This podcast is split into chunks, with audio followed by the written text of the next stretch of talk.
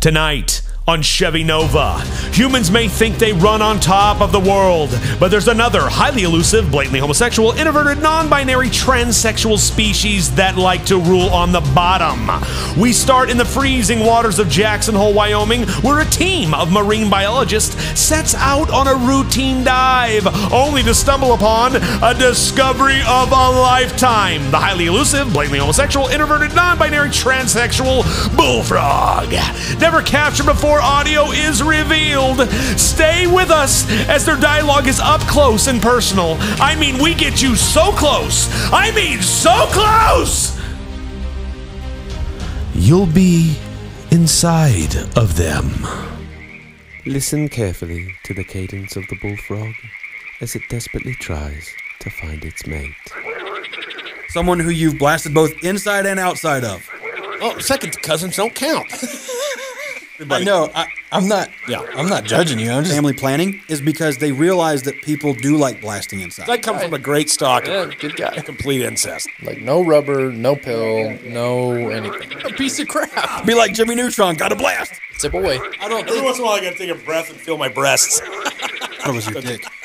No, I can't fart. Have we had this conversation? Sometimes I just like to hear you breathe, boy. Why don't they just ask someone to hug them? Sometimes attention equals herpes.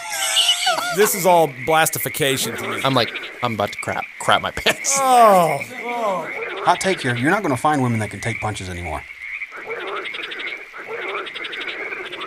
Dude, liquid calories add up fast. Hey folks, you're listening to the Sons of the Preacher Man podcast. And don't worry, relax. It's the best decision you've made since you dropped your kids off at the pool. Mom, I need a wipe! I'm coming! He's like, because we're all family. He's like, a bit, Tavlok, all of that. Dude, he looks like his dad when he left.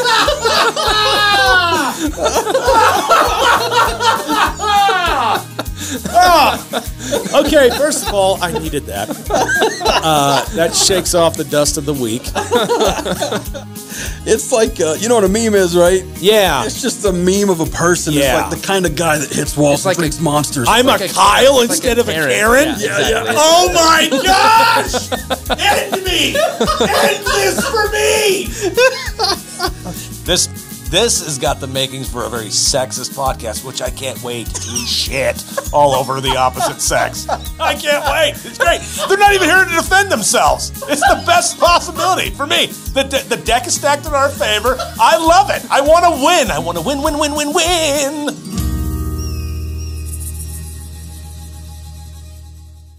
He says nothing, and you're like, oh, it's not a comp. It's not. Everything in life is a competition. No, it's not. It's pretty much the only thing that's a competition. We could totally talk about this. So let me just start one more time. Watch how this is done. Hey, okay, look, dude, Josiah, you're way better at guitar than me. It's not a competition. Okay, now let's do Braden. Hey, Braden, you are way better at business than me, ever. Oh, it's not a competition. Oh, okay. Yes. Yeah, now he's being gay. You guys have totally queered me out here. No. Okay. Dude, Josiah, you have to be in the room if I'm going to roast you. Dude, these sound good. I love how these sound, bro. How did it go today? Oh, good, dude. He even said, he's like, dude, this sounds great. I'm like, thank you. Money. I told him. I said, I have an audio engineer named Bo. He comes in and does it. He's like, really? I didn't know that. Yeah. Thank you. Yeah. I don't know that but he knows people. So I don't know, man. But people know a lot. Yeah. Here's the thing, though. In the podcast game, if you can get it sounding good, people... Got some respect. You need to set up here? We can mute you for a second. No, well. Yeah, I do need to set up real quick. Okay, you guys set up. I'll just talk solo. So, here's how it goes. There we go. I'm good. I'm golden. You set up, Joe? Not yet. All right, go ahead. You good? Yeah. All right, I think we're rolling. Everybody go check 1, 2. Check 1, 2. Check 1, 2. Check 1, 2, 2, 2. Amen, brothers and sisters. Amen to my brothers and sisters. We are writing audio, but I'm not great. Should I stop and check to see if it is? Yeah, you might want to just confirm. Yeah, so we confirmed. And the consensus is... It's a boy. All right. I think that I have topics if we don't have topics. But first of all, I don't think we need a topic. I think that you dropped the ball this week is what I think would happen. I think that no, this is your little bit. Are you serious? Are you being 100% with me right now? I'm being slightly serious. Yeah. What? I'm kind of to the point where I'm kind of being the point where yeah, I'm pretty serious. Like this was kind of your brainchild. Yeah. Your idea. Yeah, and then you had a topic. No, I don't. I had the first couple topics, but I didn't have my vision. And Braden has said this is like, we're just free form, you know, we're going blah, blah, blah, blah. I only brought those topics because they were what I was interested in those couple of days. Okay. Or those couple podcasts. Oh, okay. Now, so, if I have something, I'll be like, hey, we should talk about this and we can write it down or whatever. But yeah. Well, but you've went through and like kind of extracted stuff, right? In my brain. Like, oh, okay. I thought you went through and wrote, but if you got something, I have, works too. I have a little bit though, but I mean, I've also had some other stuff. I have some stuff I'd like to bring up since you crapped the bed. What the? Why is it my fault? Crapped the bed. You know, I understand you like giving me shit. Worse than Amber Heard with Johnny Depp. Oh, and that's tough to do. Yeah. And I know because I picked up dog poop before. God, son. Did you listen to that interview? No. Greatest. It was crazy. It was awesome watching crazy rich people. Oh, I did watch that. Lose their minds. I don't know why, but I feel like I'm kind of popping. Okay, you're hitting hard? Yeah. Could it just be in his ears? Because I think you sound good, bro. Oh, dude. Oh, okay. Yeah. I just feel like I'm in my headset. I feel like I'm popping. Like you're too loud? Yeah. We're all like, the same. You're too loud? No, not too loud, but like it's, I don't know. Just, like all of us are too loud in yours? No, it's just me. Just you. Yeah. Oh, well, I did have you a little hotter this time because I usually have to figure out a way to pull you up in when the mix is. Gotcha. So I was just going to run you hot to tape. Okay. But it's no big deal. If it's too much, I'll just keep doing it. Do what you got to do, man. In Braden sounds. I'll keep. I always mess with it. That's what I also have a low register voice, so it could be that. So yeah, but I worked hard on getting your. How'd you like your voice on the last one I did? Yeah. Did you pitch tone it down or something? What's that? Did you pitch tone it down or something? No. Oh, I thought I made you sound sexy. Oh, well, that's why I asked if you pitch toned it down. I didn't pitch tone anything down. Okay. In fact, I would like you to describe to me what pitch toning is. So pitch toning. Pitch toning in the metal world, anyways, is where they like take you really the whole guitar and tune it to a different. No. Do you really not know what this is? So they'll take like a scream or a vocal that's clean, so like singing, and then they'll pitch tone it to where they want it. Pitch tone. Yeah. So in other words, like, yeah, you're talking in a different world of mine. Yeah, I bet that is a real thing. Yeah. I just like tuning a voice, like you're just basically if you want if you're at an A flat but you want it to be like a G flat. 3 steps higher, you would pitch tone it to G flat. Oh, using software. Yeah. Oh, yeah, kind of like an auto tune of some kind. It's not auto tune where it follows a beat. You're actually just taking the whole vocal file. You're taking the vocal. Back file. In the day, you would have to slow the tape down. Really? Yeah, to get different pitches, or you could use. There's so much stuff. Metal is like one of the pioneers in audio engineering as far as like what you can do. I mean, listening to metal from the 80s and listening to it now. I mean, Braden knows all about metal, but like listening from so much, listening to it from the 80s and then listening to it now, metal sounds incredible. Like that song I showed you in the car. Yeah. The one just now, that one has like, sounds pretty good. That had like bass stuff behind everything. They have a bass player. They have, essential like guitar, whatever. And then they had all kinds. I guarantee you, they probably use all kinds of like different, not setups. What are those things called? Plugins, where they bring in different like noises and stuff. It's metal has some crazy stuff going on with it. Yeah, and also Braden asked him if it bothered him to listen to satanic music. Said no. He says I'm that strong. No. Would you repeat for the rest of the class how that conversation went, please? No. I would like to know. You were like, your whole point was it'll fuck you up. I could tell, or at least maybe that's, I was overthinking, but I felt like that's your point. It's like, that'll fuck you up, son. Well, and listening to that music. Yeah. Okay. Yeah. Well, and my point is I've been listening to that kind of music for years. And although I would argue that I am fucked up, that is not the reason. Okay. Yeah. It's like the same theory why I wouldn't watch, horror films. Like, oh my! While I'm going to sleep, dude, I can't handle like. Oh no, The Exorcist or some shiznit. Nope. Oh no, there are definitely times where I will not listen to music that is influenced by the darker forces. So But I muted the wrong one. That's hilarious. Perfect. Good. I'm doing a great job over here. So go ahead and give me a job, boy. I do a hella good job for you, son. You like things to sound good? All right. But like, there's a band called Spite, who I actually met their vocalist, who is the lyrical writer for them as well. Spite sounds like a healthy family band. Oh yeah, something you're taking the kids to. And I'm about to tell you one of their lyrics too, and it's quite graphic. Okay. So one of them was, I don't listen to the song. In fact, when it comes on, I'm like, it's a little too much for me. But it's like the first couple lines are, "Take the cross you love so much, turn it upside down, light it on fire, shove it up your effing cunt," and yeah. This is getting to be rough with you with the C word, okay? Who gives a shit? It's just the word. Anyways, I know. But I actually met the guy. I think he's a super nice dude. I didn't tell him I was a Christian. I don't think he would care anyways. His name is Darius. I met him. Super nice guy. I think the reason why he is so vehemently anti-Christian, which I think is most the case in most atheist lives, is there's something emotional that happened with Christianity that they can't let go of. And so they're just emotionally acting out of spite. A lot of them come back around. Yeah.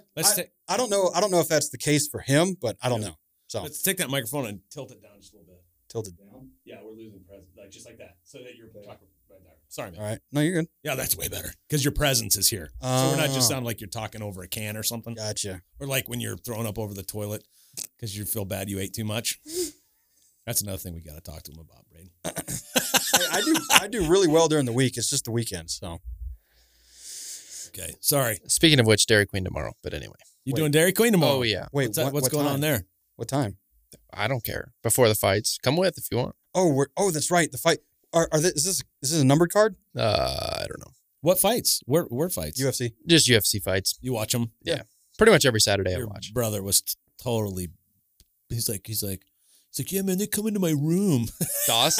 Yeah, we go watching his, because he's a sweet setup. I know, he's told me about it. Sweet setup, dude. Yeah. Why would you ever want to leave your room at this stage in life? If you're a kid and there's big screen TVs and video games. Yeah, there'd be no reason. And then your parents are like, we still love you, you know? Yep. You know, I don't know. I would never have left home. Mm. It's so, I didn't leave home. And I tried to leave home a few times and came back. Yeah. I did leave home, so I'm. You did good, buddy. It's tough. I'm so proud of you. I should, yes. But in all seriousness, though, I love it. The Satanist music, you're not worried. You fall asleep to that shit? No, I will not fall asleep to it. No. Okay. It's usually during the day. You know. Perfect. While the lights are on. Yeah. So, I mean. Yeah, like, buddy. Well, and it's not because I'm afraid of anything happening. It's just that I know my own mind too well. Like, I know that I'm going to go into a place where I'm like super scared, won't be able to sleep that night. Yeah. So it's not like I think that anything's actually happening. I'm actually of the opinion that modern day Pentecostals especially give a little bit too much credence to the spiritual realm. But that's just me. In what way? What do you mean? So what I mean is like, oh, this is the devil talking to you, or this is, you know, the devil trying to move your way, or this is an angel. And I'm just like, motherfucker, no. Why can't it just be people doing dumb shit? I was going to say, most of the time, you're just an idiot. Yeah. You're like, the devil did that to me. It's like, no, you did that. Or like, you bought the car you couldn't afford. Or even like, if something bad happens to them, they're like, the devil did this to me. Right. And I'm like, that person that did, if it was a person involved, especially, it's like that person didn't do that to you. It was the devil. It was not that person. Yeah, there's like no personal accountability. Yeah. They're always just like, the devil did that. Yeah. I heard that. It's become an easy cop-out. Yeah. Well, that was huge in the South, man. Dude, I mean, they blamed the devil. It was huge in the 90s. What are you talking about? That's what I mean. Oh. When I was a kid in the 90s, that's when I was in the South. Sorry. Oh, yeah. I meant like just in America, it felt like even my dad was the same way in the 90s. My parents were the same way too, blaming everything. I'm like, well, Mom, I am making bad decisions. Yeah. Like, I am doing bad things on purpose because I want them. Yeah. Yum, yum, yum. I do. Yeah. So I still make bad decisions, so. Apparently, listening to satanic music is one of them for you. Oh, well, I'm just saying, if you were my kid and I heard that shiznitty going off in the room downstairs. Oh, yeah. All you would hear is footsteps. Yeah. And then electrical equipment being ripped out of the wall, and then door opening, and then the dumpster. And then you would hear the dumpster being walked out. Yeah. And me saying something like, what the fuck? Something like that. Well, I'll tell you, my dad's a very patient man, A, and B, he's also a very prayerful person. So I do believe like there's probably some protection there for sure. Sure. Why not tempt it? Amen, brother. I mean, why not push the envelope? I'm not perfect, dude. But like me and Cassie will be watching a movie or something. And like, if it gets like a little demonic-y, like it gets shut off. Oh, me it's too, just bro. Too, it's yep. too crazy. Yeah. For me, I guess I'm just such a, I've been through some serious dark shit that I'm just like, I don't care. So I guess that's just, I don't know. But yeah. Well, so my brother, sorry, I'm always, everybody's like, what the hell are you doing? Okay. So my brother, I call my brother 18. Yeah. Or I was 17. I can't remember. I'm not going to say it. Okay. Anyways, he was on the street. I ended up at his house. He kind of like took me in. I knew him from Three Peaks. And he was going to get kicked out of his apartment. And so I went to mom and dad. I was like, can I have a buddy come live with us? I know you don't know him. He's got a good heart and everything. And they were like, man, we're like, okay, we'll set a time limit on or whatever. Well, they moved in. He moved in. Anyways, mom and dad kind of took mom and dad roles on him because he didn't really have a healthy structure. And they were hard on him. Like he would come in late and my dad would be like, you're not going to do that here. Well, we have curfews and you'll abide by them. I know you're like, I think he was like 19 or 20. Or I think he was 20. He didn't turn 21 yet. He's almost turned 21. Say, but you're going to abide by him. And he's like, okay. Anyways, then that structure, I think, grew on him. And he basically had something never happened. Anyways, he's now my brother, Eric. You guys have met him. Yeah. He's a good guy. Yeah. Anyways, he went to a movie, The Exorcist of Emily Rose or something like that. Have you ever heard of that movie? Yeah. Okay. He watched that movie. But that's different from like. And kept my dad. He came home, kept my dad up till midnight. They prayed until like 1 or 2. And then he just sat in the chair and rocked back and forth and prayed because it freaked him the fudge out. That's different from like the satanic shit that you see in metal is not like bring forth all hell. Like there's one band like that I've met and that's like. Ghost. Ghost is one of those bands. You probably never heard of them. They're a shit music band anyway, so I don't even listen to them. Oh. But, and then there's black metal, which they sound like they're recorded in a basement trash can. So I don't ever listen to that either. But, sure. And no offense to anybody that listens to it. It's just not my jam. But, Spite's the closest thing to satanic, I could say. Okay. From my opinion. Now, if you were to listen to some of the songs, you'd probably be like, oh, that. If you were, you'd be like, oh, that's demonic. And because there's one called Do You See Him? And the lyrics are, do you see him? Do you see the devil living inside of you? And yummy, huh, Braden? And the whole point of that of that line is, hey, do you not see the own shit that you carry? Mm. Yeah. And so, as I said, when you first heard it, you were like, oh, yeah, yummy. But really, the point they're trying to make is, hey, we're all fuckheads. Sure. So. Well, there's another one that's called He Exists. And one of the lines is from a band called Enterprise Earth. One of the lines is the greatest trick the devil ever pulled was convincing everybody that he didn't exist. Yeah. That's not an original line. I know. But I think that's Walter Cronkite. But still, it's still in a metal song. And if a Christian by traditional standards, including yourself, heard that, they'd be like, you know, and I'm like, oh, sure. Yeah. Well, I'm talking more like the bands that like my buddy, old Jimmy Boy was into, where he was starting to get into the occult. By the way, they actually went out and tried to do stuff out at the DeSmit. And like on the way back, like they got so freaked out. The wind would blow. Something happened. They heard stuff. It came real and they started to drive back in and the lights on the car, the headlights were going out, the dash was going out, it was coming back on. They were running through, they like renounced everything, asked God to forgive them. I think they burnt the books. It was so terrifying. I think we were like 18, 19. I was not part of it, but he was listening to stuff like, God, what's that really famous band everybody's in? Smashing Pumpkins? Oh, yeah. Are you serious? I love Smashing Pumpkins. I was about to say, I was like, because that was a big one for my dad. My dad thought Smashing Pumpkins was demonic. He did get into a little witchcraft, and then he Billy Corgan's a Christian now. Oh, for sure. Yeah, he's like a good dude. But the biggest thing was not Megadeth. It's oh man, they got Cannibal Corpse. That's one. See, they're not even satanic. They're just gory. No, gory, but there's another one, too, that really were, because he was into it. And I forget the name of it. Good Lord. It's not Slayer. Behemoth? No. Because they're pretty satanic. I don't like them either, though, musically.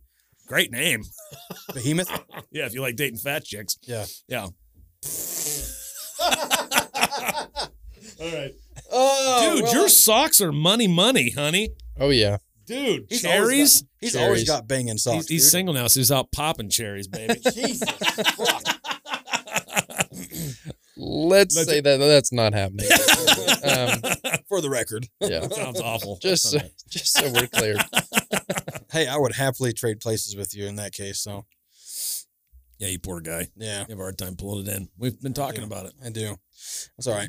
You're like a fisherman with no bait. No hook, even. Okay. Check these out. All right. Yeah. I do have a question for you guys. It was after a comment you made. I have been making notes, not a lot, but I do have. Yeah, you got some. I got some going on here. Okay, so we were trying to talk about women. I had some comments I wanted to make. So I went I listened to a sermon this last Sunday. I don't do that. I listen to your dad's sermon. Yeah, your dad's sermon. Yeah. And because I was going to bail and talk to you. I went in for praise and worship to actually hear the mix. Ended up worshiping a little bit, hearing. It sounded cool. I liked it. Yeah. You came over and hugged, and then I was kind of enjoying it. Then I'm like, then I went to go find you. You're still chatting with dude and wife. Yep. And so I was like, all right, I'll go check on my kids one more time. Go see if Ben is playing music, needs me to mix. And then I just ended up going back up to. Why didn't you sit with me? I was going to ask you, is that cool? Why would you have to ask that, Bo? You're not just there chilling. Bo, I sit and I don't want you to have to fall over me to save someone's life. Trust me, I know how to position people to where I can get in. You're fine. Yeah, but what if I was like, what's he doing? He's so cute. And I just like play. I don't know. I don't know. Okay, whatever. So keep that kind of DL though. Not many people know that about me. That is true. That's what I was not wanting to bring it up. You're like, why would you say that? Well, that's why. No. I mean, you can sit. I was even going to invite. I know the whole key is not knowing that you do that. Yeah. That's cool. I mean, if you come sit with me though, that's fine. Yeah. Whatever. Yeah. Okay. Yeah. Well, I didn't know, so that's what I was going to ask you. Yeah. Then you had to bring it up. Like I would rather have no one else sit. There's one person I would rather have sit with me, but I'm too much of a pussy for that. So okay, yeah, okay. So I'm gonna break into this a little bit. So it's not much. I did want to say that what I've always loved. So I sat in the nursery and listened to Scott preach. Yeah, and I enjoyed it because I didn't want to go. I didn't want to go sit in there for some reason. Sometimes I just don't want to sit. Where did you sit? Sanctuary in the nursery. The cry room or the nursery? Cry room, sorry. I was just like, a little creepy. I'm like, hi, kids. Mind if I sit in the corner over here and just watch you?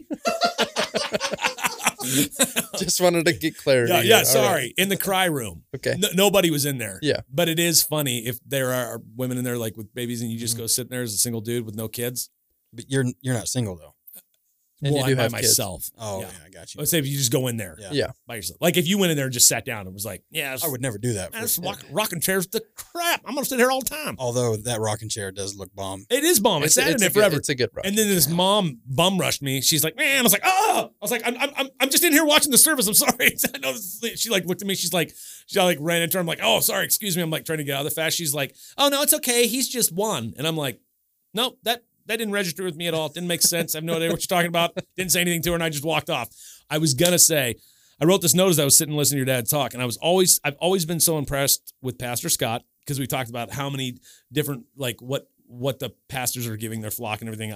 I've always loved it, no matter if I've agreed with it or whatever, but his teachings, he has a great history of preaching and teaching relationship building with Christ, which is phenomenal because a lot of people walk in there kind of blind to it. How do you pray? How do you get forgiven? And he kind of breaks down the emotional structure of a human being to get you to where you can just feel comfortable enough to be like, oh, I love you, God. Whatever, just to directly talk to him. Impressed. I wanted to bring that up because I super love him for that. He's always done that and never faltered from it. Yeah. Even when he was a part of Take It Back Ministries, goodness, I wish he could have known it back then. Mullet, long mullet. He would headbang, baby. I told you the story when he took me to DC Talk, right? Several times. No. For real? No, I've never heard this story. I'm gonna tell it. Well, here's our new topic. At his birthday parties, I want to talk about it. So, just moved here from Georgia. Okay. Not many friends at all, except for my cousins. I think I was 12 or 13 years old, going to Red Grade Christian Academy, where my dad was principal, mom was teacher. Oh, so he comes up to teach a message, preach a message up there, and I think he kind of promoting his little youth thing that he was starting, whatever. And I'm a preacher's kid. He's got had a heart for me. No friends really. New to town. He's got 2 DC Talk tickets. This is right when what would be? Yeah. Jesus freak. Yeah. Jesus freak. Yeah. Just had come out. It's banging. I had the CD. I think my parents had to buy me another one because I wore it out. It's awesome. Back in the day when you had to wear out CDs. You use CDs, right? Oh yeah. Okay. No. Oh, missed it. I did tapes too. Oh, you had tapes? Yeah. Tapes? Mm-mm. My dad had is it a cassette thing? Yeah, he had one of those in the garage. I've got 3 new cassettes at home. Cassettes are coming back. Yeah. My buddy Jimmy just bought a brand new bitchin' tape deck. It's awesome. That's professional. Amazing. Rackable. Yeah. Sorry. Who did I interrupt? You didn't. No. You asked about CDs. Oh, CDs. Yeah. So no CDs, no tape. I think I remember CDs maybe a little bit, but honestly, as soon as I remember, on the phone. I had an iPod or something. Yeah. Yeah. Okay. So anyway. No, that's great. Yeah. That's great. So he asked me, he asked my mom first, of course. He's like, Can I take Bo to this DC Talk concert in Billings? So she's like, yeah, she trusted your dad. And so I knew he had a heart for me. So we went up there. Just you two? For sure. Cool. Little 13-year-old kid, and I was just kind of shocked, man. You were still rummaging around in your dad's balls at this point. You know what I mean? Wow. This isn't the version he gets to hear. But yeah. But not if he listens. No. He's not. Have we got any weak links in the chain? You're the only weak link. Once it goes public, it doesn't matter. Yeah, but I'm not gonna tell anybody. I am. Great. Yeah. Why not? I knew you'd be the weakest one. Ben will. Now that Ben knows. Yeah. And I told Ben. I know. Oh, so you're the first. So weak I'm the link. First weak link technically. But I thought you invited him and then he was. Well, I pretty much did. Okay. So that was kind of how that came about. I still don't. But once it goes public, if they find it, whether it's through any of us or not. Okay. Is my point. Once we put it on public platforms. Yeah, but I don't want to lead them to it. Yeah, there's drugs on the street, bud, but I'm not going to walk my mother over to them and be like, here, Mom, there's drugs. First of all, this and drugs are 2 very different things. I just made a great analogy, and I'm not doing it. Perfect. No, it was a horrible analogy. I have rotten cheese in my fridge sometimes, but I don't walk my kids over and be like, here's rotten cheese. Do you want a bite? That's assuming that this is rotten, Bo. I wouldn't let my kids listen. If I wouldn't let my kids listen, it's filthy. I'm going to get back to my story because I have a fucking point to make. Okay? Yeah, because this one you're making is shit. No, it's a great point. So here we go. I was a little boy. Your dad picked me up, put a little binky in my... Okay, so we're on the way up to Billings, jamming music. Your dad's so cool. Got me snacks. We rocked up there. I think we even stopped and got something to eat. I don't remember where we'd get something to eat at. I can't remember, but we drove up there and pretty much just went to the concert. He had it timed perfectly. He had, I think it was an old blue Volkswagen. Sweet money. And I was like, dude, this guy, so cool. And we had pretty good seats. It was we weren't on the floor or front row, but we were balcony, but right where you could get a good shot at the band. It was actually quite good. Front row of the balcony. Oh, that's sweet. It was pretty decent. I felt comfortable. And I think he felt a little kid being around a bunch of bouncing. I think it was perfect. They were sweet. So, and then I learned about these. I think Audio Slave was there. I think I knew that band, and I forget the other one. Anyways, dude, he out jumped me. A little 13, just boom. And they did Jesus Freak twice. Oh, we went nuts. Cause I was sitting down tired. He's tired, buddy. He's it's all right. He kept going. And they encore. He's you coming? I'm yeah, we just did it till the end. It's so cool. He's just banging his head. It was a blast. It was so cool. That's amazing. And then he took the time and he took me to get all the posters and get all the autographs from everybody that we could, that were there. That's cool. It's way cool, dude. Yeah. Got a lot of respect for him. And then on the way home, he, we were tired. We're hanging out, talking. And then he just knew I was little 13-year-old fat kid, just tired. Just boom, passed out. And right as we were pulling into town, it was winter. It was cold. the windows was fogging up. I don't think the heat worked too good. Piece of crap he was driving. And we pulled in town, and he's like, hey, pat me on the legs. Hey, we're home, man. I was like, hey, man. He's like, you want to jam it one more time?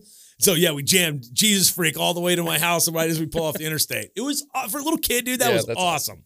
I love your dad forever for that. Yeah. It's just cool because that you look at him now, and he's like, morning, church. You're like, no. I know who you are, fella. In a good way. He was solid. I just want to say that. I mean, one of the most solid human beings ever. So I'm hearing that too. Yeah. I think it's me. Sorry. No, I think it's his phone. It is your phone. Mm-mm. There's no sound. Yeah, there's a beeping coming through because of your phone. I'm hearing it. It goes, woo. Yeah, it's there. I really don't think it's my phone, brother. It may not be.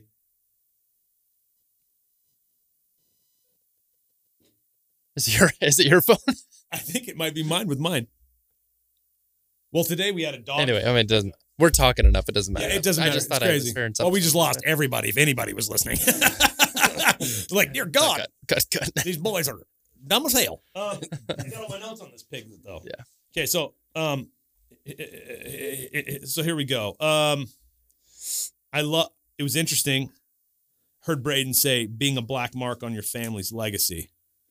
Fascinating on the last podcast. That is crazy because honestly, you were talking about something. I'm pulling it out of context completely. Sure.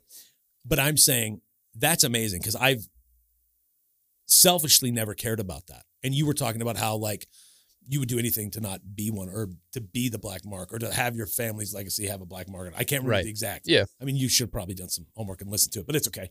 So wow. I remember what I say, so I could pick up. I'm sure. Yeah. So, jerk. So, it's not my fault. The Kalos was talking. I don't want to. Oh my God. Oh, I thought I just deleted it. Okay. Wow. Yeah. This is what happens when we don't have a topic, buddy. Why do we have to have a topic? We can just talk about whatever the fuck we want. Because I'm losing. Okay. And then the most favorite thing, I wanted to bring up a comment from my wife. She listened to the first one. Her comment was, my wife says, she can't pay for true loyalty. You can't pay for true loyalty. Women's reclamation, women's redemption, and men's, I was writing notes. This is fucking horrible. This will be the last one I ever do. Fuck this. Hold on. Okay, women really do care about what a man thinks of them, especially good men. One of her comments. Yeah, you have to be considered a good man first. Yeah, sure. Yeah, I'm fucking bored. Let's go to the next one. No, hold on. This is what I really want to bring up with you guys, for real. Okay, because you guys were talking about like you were talking about something like because you quit your job. You quit fighting, and then you like I'm going to become a machine, a machine worker, and then you went, and then she like left you during that at some point, okay, and then like my whole point is like, in 2023, if a woman needs me to provide for them, like I used to think that was great for when I was in the oil field with Cassie, and she could stay at home and I was working. Yeah, I don't want that quality in a woman. If a woman wants you to provide for her in 2023, I think you're in bad fucking shape. I think you've chosen wrong. Oh no, I agree. I'm just saying I think that where I was going and fighting was not going to be any. I was not going to be bringing anything to the table other than a skill that was useless until I made it into the UFC, if I even made it into the UFC. So there was a lot bargained there that had no weight to it, essentially. Mm. Yeah. So I went to machining so I could be like, okay, at least I can pull some weight here doing this. Mm. Yeah. But was it kind of for her? Oh, it was 100% for her. Well, her and another person, but I don't want to talk about that. Because you had another girl on the side too? No. Impressive. No. Okay. I was doing it for this person because they're still in my life, is what I'm saying. Dad. No. Mom. No. Sister.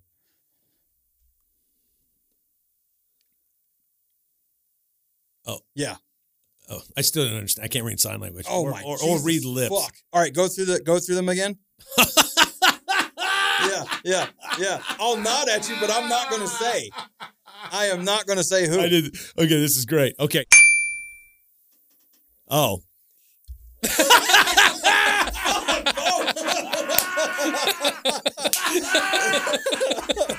You are horrible at this, man. No, in fact, I'm great because everybody went, thank God.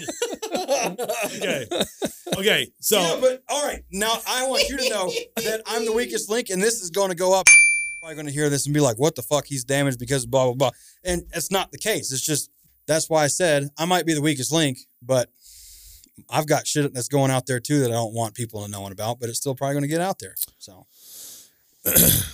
And you're the one that's digging at it. And I'm like, fuck. That's, come on, baby. That's where the juice is. You don't cut into the sinew of the steak and go, we're not here to have, we're not here to have psychological couch sessions, though, Bo. Oh, hell, dude, this is awesome. This is where I get interested. I get tickled. So my whole thing is, yeah, these women that America's creating right now, I just... I want them to be self-made. If I got to restart again, that's what I'm really attracted. My wife's a go-getter right now. She was a stay-at-home mom. And she thought that's what she wanted. And then she got there and she's like, I'm ready to start my life. I'm ready to start hustling and stuff. So I just respect that. Cause a woman that's like, you provide and I'll do what I want.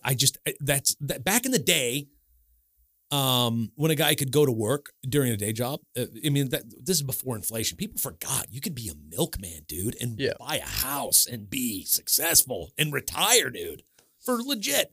And your wife could stay at home all the time and bake stuff, complain. I don't know, bang the milkman. But yeah. So I don't know. The whole thing is I just, when we were talking about that, I'm like, I don't know. If that ever came my way, would I want a piece of that anymore? I mean, it's great. Yeah, you got a woman home, theoretically. You get home, get banged, get fed. That's all you want. That's good. No, that's good. I get it. I don't know if that's what. I don't think there's a good person in. I don't think there's a good person in that shell anymore. That's just my feeling. I don't know if there's someone that has got true loyalty and understanding for the relationship just to be loyal to a man that wants to work. I just don't think it's there. I don't think they have it. And I don't think that men know how to be an all-around one and provider. We're stuck with everything now. We're stuck with the cleaning, the cooking, I'm speaking up for myself. Stuck with a bunch of man shit, fixing shit, and then on top of it, we have to provide. So we've gotten double-handed. Thank you, feminists. And I just feel like that's what we're fucking stuck with. Oh, that's not where I was wanting to go with the last conversation, but okay. I'm sorry. I'm just making a comment. Oh, that's fine. That's fine. Oh, man. God. I mean, I struggle with this too, right? Because I think in a lot of ways, when I think of my life, I probably would want someone. Well, I don't know. I mean, it's an interesting dynamic because in some ways I would say I would want someone who would be at home that would keep all of that in line. Yeah. Take care of it. Yeah. After I get home from a long day, just be there. I think in some ways I want that. However, I would agree with you in saying that somebody who is kind of a go-getter is attractive. Yeah. There's a certain level of attraction with somebody who's not just lounging around. Not saying that stay-at-home moms lounge around. Yeah, but for sure. There are some that could lounge around. Come on, Bill Burr. Do anything. Come on. But you know what I'm saying? So it's I don't know. It's an interesting dynamic. I think in an ideal world, if someone was loyal and happy and felt fulfilled staying at home and just kind of being a homemaker, I think that would be an ideal situation for me. Yeah. But I think because of societal expectation and so stuff like that, even if they are a good homemaker and they do stay at home, I think a lot of times they feel unfulfilled. I just want to be clear. For sure. I just want to be clear. I never made a preference to either side on this, by the way. Oh, I know. Okay. I've made this all up in my brain, and I'm bringing it up right now. Just so you guys know, I never made a preference. I wasn't even saying preferences last time. Why are you defending yourself? What's going on? I don't know. Uh-oh. Uh-oh. What? Error. Error? What are you talking about? Oh, I'm just saying something's in here is kind of, what's spiking up, Biff? Nothing. What's going on? Oh, yeah. You have a big problem. We're just making comments. What's going on? No, I don't have a big problem. No, I just like to be clear, which is that I don't really have a preference on this. I think you do. No, I don't. I honestly do not. Bo, I could get a woman who stays at home and be fine. I can get a woman who goes and gets, and I'll be fine. Oh. If you're pressing a button, anything, it's calling me angry. That's what you're pressing. All right, Braden, you got something? This fella here? No, I mean, I am. So you have no leaning either way. I'm just curious. No, because I mean, I've been so unsuccessful. It's like, I don't think that I could confidently say which one I would prefer anyways. Yeah. So, I mean. Oh, yeah. You're just wanting a piece. Yeah. It's so warm in here already. Yeah, so, I know. Yeah. So, I mean, like, it doesn't bother me. Like, I'm just like, and the one that I went into machining for, she had her own stuff and was going and go get her and all that kind of stuff. And I'm like, okay, that's fine. I don't have a problem with it. I just wanted to be able to, like I said, pull my own weight as well. Okay. So you stopped fighting because of mama? No. Oh, okay. When did I say that? Oh, I don't know. Nothing. I think it's interesting. Like some guys that I am around struggle almost feeling emasculated if the chick is like a high performer. Oh, sure. Which is another interesting dynamic. Yeah, I don't have a problem with it. In fact, there's part of me that's like, if she wants to go get, and she's fine with me being in a house, I don't give a fuck. I'll go train all day. I don't give a shit. Oh, for sure. Dude. Yeah. But you're not saying you just chill at home. Yeah, no. You would do something. Yeah, I would go train all day. Yeah. All day. Yeah. All fucking day. Yeah. I'd be my body type won't allow a six-pack, but I'd be fucking jacked as much as I could be and as strong as I could be and as deadly as I could. Yeah. Yeah. 1,000%. Well, I think you should just go get yourself a sugar mama CEO woman. I know a lot. Let me know. They don't want to stick with guys like me, trust me. I don't know that that's necessarily true, to be honest with you. Okay. But. Yeah. It's not 50 Shades of Grey out there, I promise you. It is, actually. Yeah. That's pretty much 50 Shades of Grey everywhere. Yeah, well. How many women read that book? How many dudes read that book? A fuck ton of people in general read that book. Women. Did you read that book? I did not. Okay, I'm just checking. I haven't seen them. Anybody seen the movie? I haven't even seen the movie. Now, my best friend saw it because he has a wife, and at the time, his girlfriend, she loves him. And he was like, dude, that was the best sex I ever had after that movie. And I was like, God damn, you fucking dumbass. Yeah, I saw a clip of it, and I was just kind of like, I just didn't know who these people would be in real life. Like, I mean, it wasn't that rough. They're the regular looking fucking people. Maybe. But they weren't like all crazy. Yeah, but I think the movie did it not as good a justice as the book. I was waiting for him to hit her across the face. Oh, in the book, I'm pretty sure that slam her head in a toilet and let the lid come down on her head between the bowl. I was like, what? And then they're like, oh, and then he kisses her, and I'm like, what pussy shit is this? This is gross. Yeah. No, I watched a clip. And I'll probably never watch the movie. I don't know if my wife has even seen him. I wouldn't even care. I wouldn't even know. Yeah. But, yeah, no. So, to answer your question, and to be clear, I have no preference. I want you to be clear that I re-listened to that bitch twice. Okay. And it sounded like you were saying a woman was in my life, your girlfriend, and you left fighting to become a machinist because something like you had to take care of her or something. Yeah.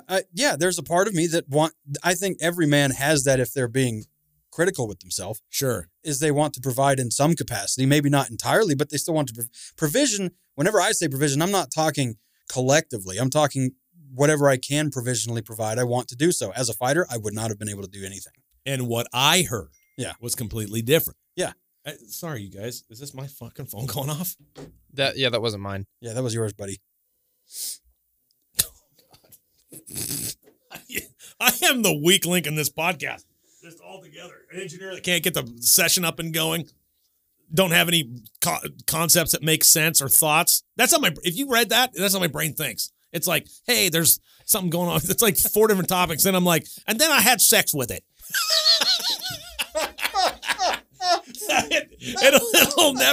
It'll never make any sense, any more sense than it is right now. So that's what I heard when I heard you say it. So I thought in my brain, I'm like, God, doesn't that just suck in life? No. I was like, it's just a thought. Okay, we've established you. Yeah. Now I'm going to finish my thought. Yeah. Okay? Yeah. I'm kidding. So, go fuck yourself. That's all right. So in my thought, I was thinking, oh yeah, this is perfect. So you get a girl like, I've seen it in life. Like she gets what she wants, and like a moldable guy, he changes on something or he does something. He gets a job, he's whatever, and then all of a sudden she's out the door. Well, it just wasn't good enough for her. Let's be clear too about that. There's a lot more to this situation that I'm not revealing for, I just don't want people knowing. Like, yeah. Oh, man. And it has nothing to do with her identity or anything. It just has more to do with, like, I just don't want to talk about it. Not on air. Oh, all right. Just like that. Yeah. I mean, I've told Braden and you most of the story. Hey, go fuck yourself. Oh, God. God, I didn't know what was happening. Well, if you quit drinking so much, you probably wouldn't sleep there. I haven't even started, dude. That's how boy gets warmed up at night. That's how I get my kids to sleep. I'm kidding. I'm kidding. Good Lord, I would never in my life. Ever, ever. Okay, but... Yeah. I thought we were done with the couch sessions, but, you know, hey, whatever. We'll never be done with them. Fuck. Ever. And wait till I find something to pick at Braden. He's pretty good at being locked up. I might go for it. I mean, I'm down, though. Like, I enjoy, again. I just got to be careful of under sitch. That's it. Yeah, for sure. Yeah, and I get that. But, like, yeah. I do.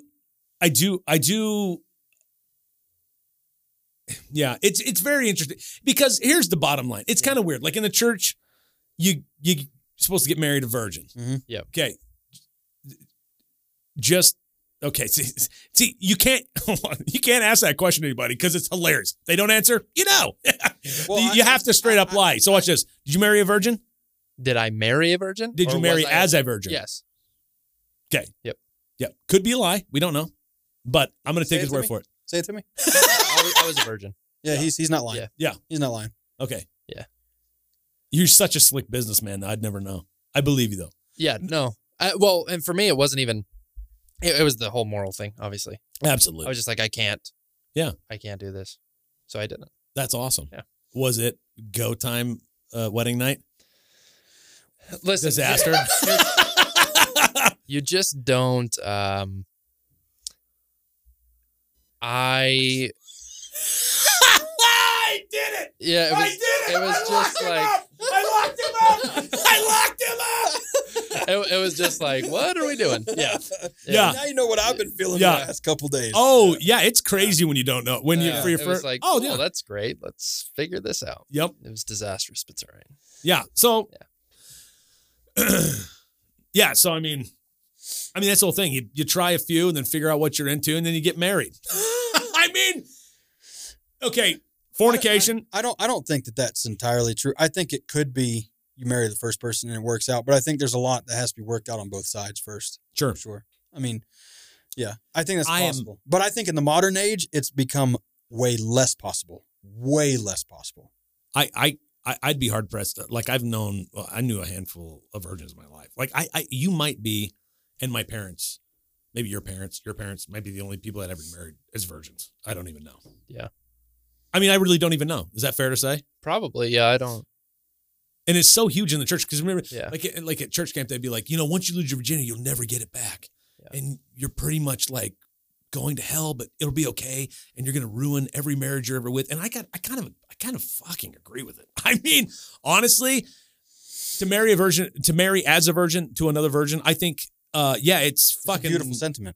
It's beautiful, very cumbersome. I can get where that is down. Yeah. Yeah. Like it's just like, good Lord. I mean, how do you keep kids in the church?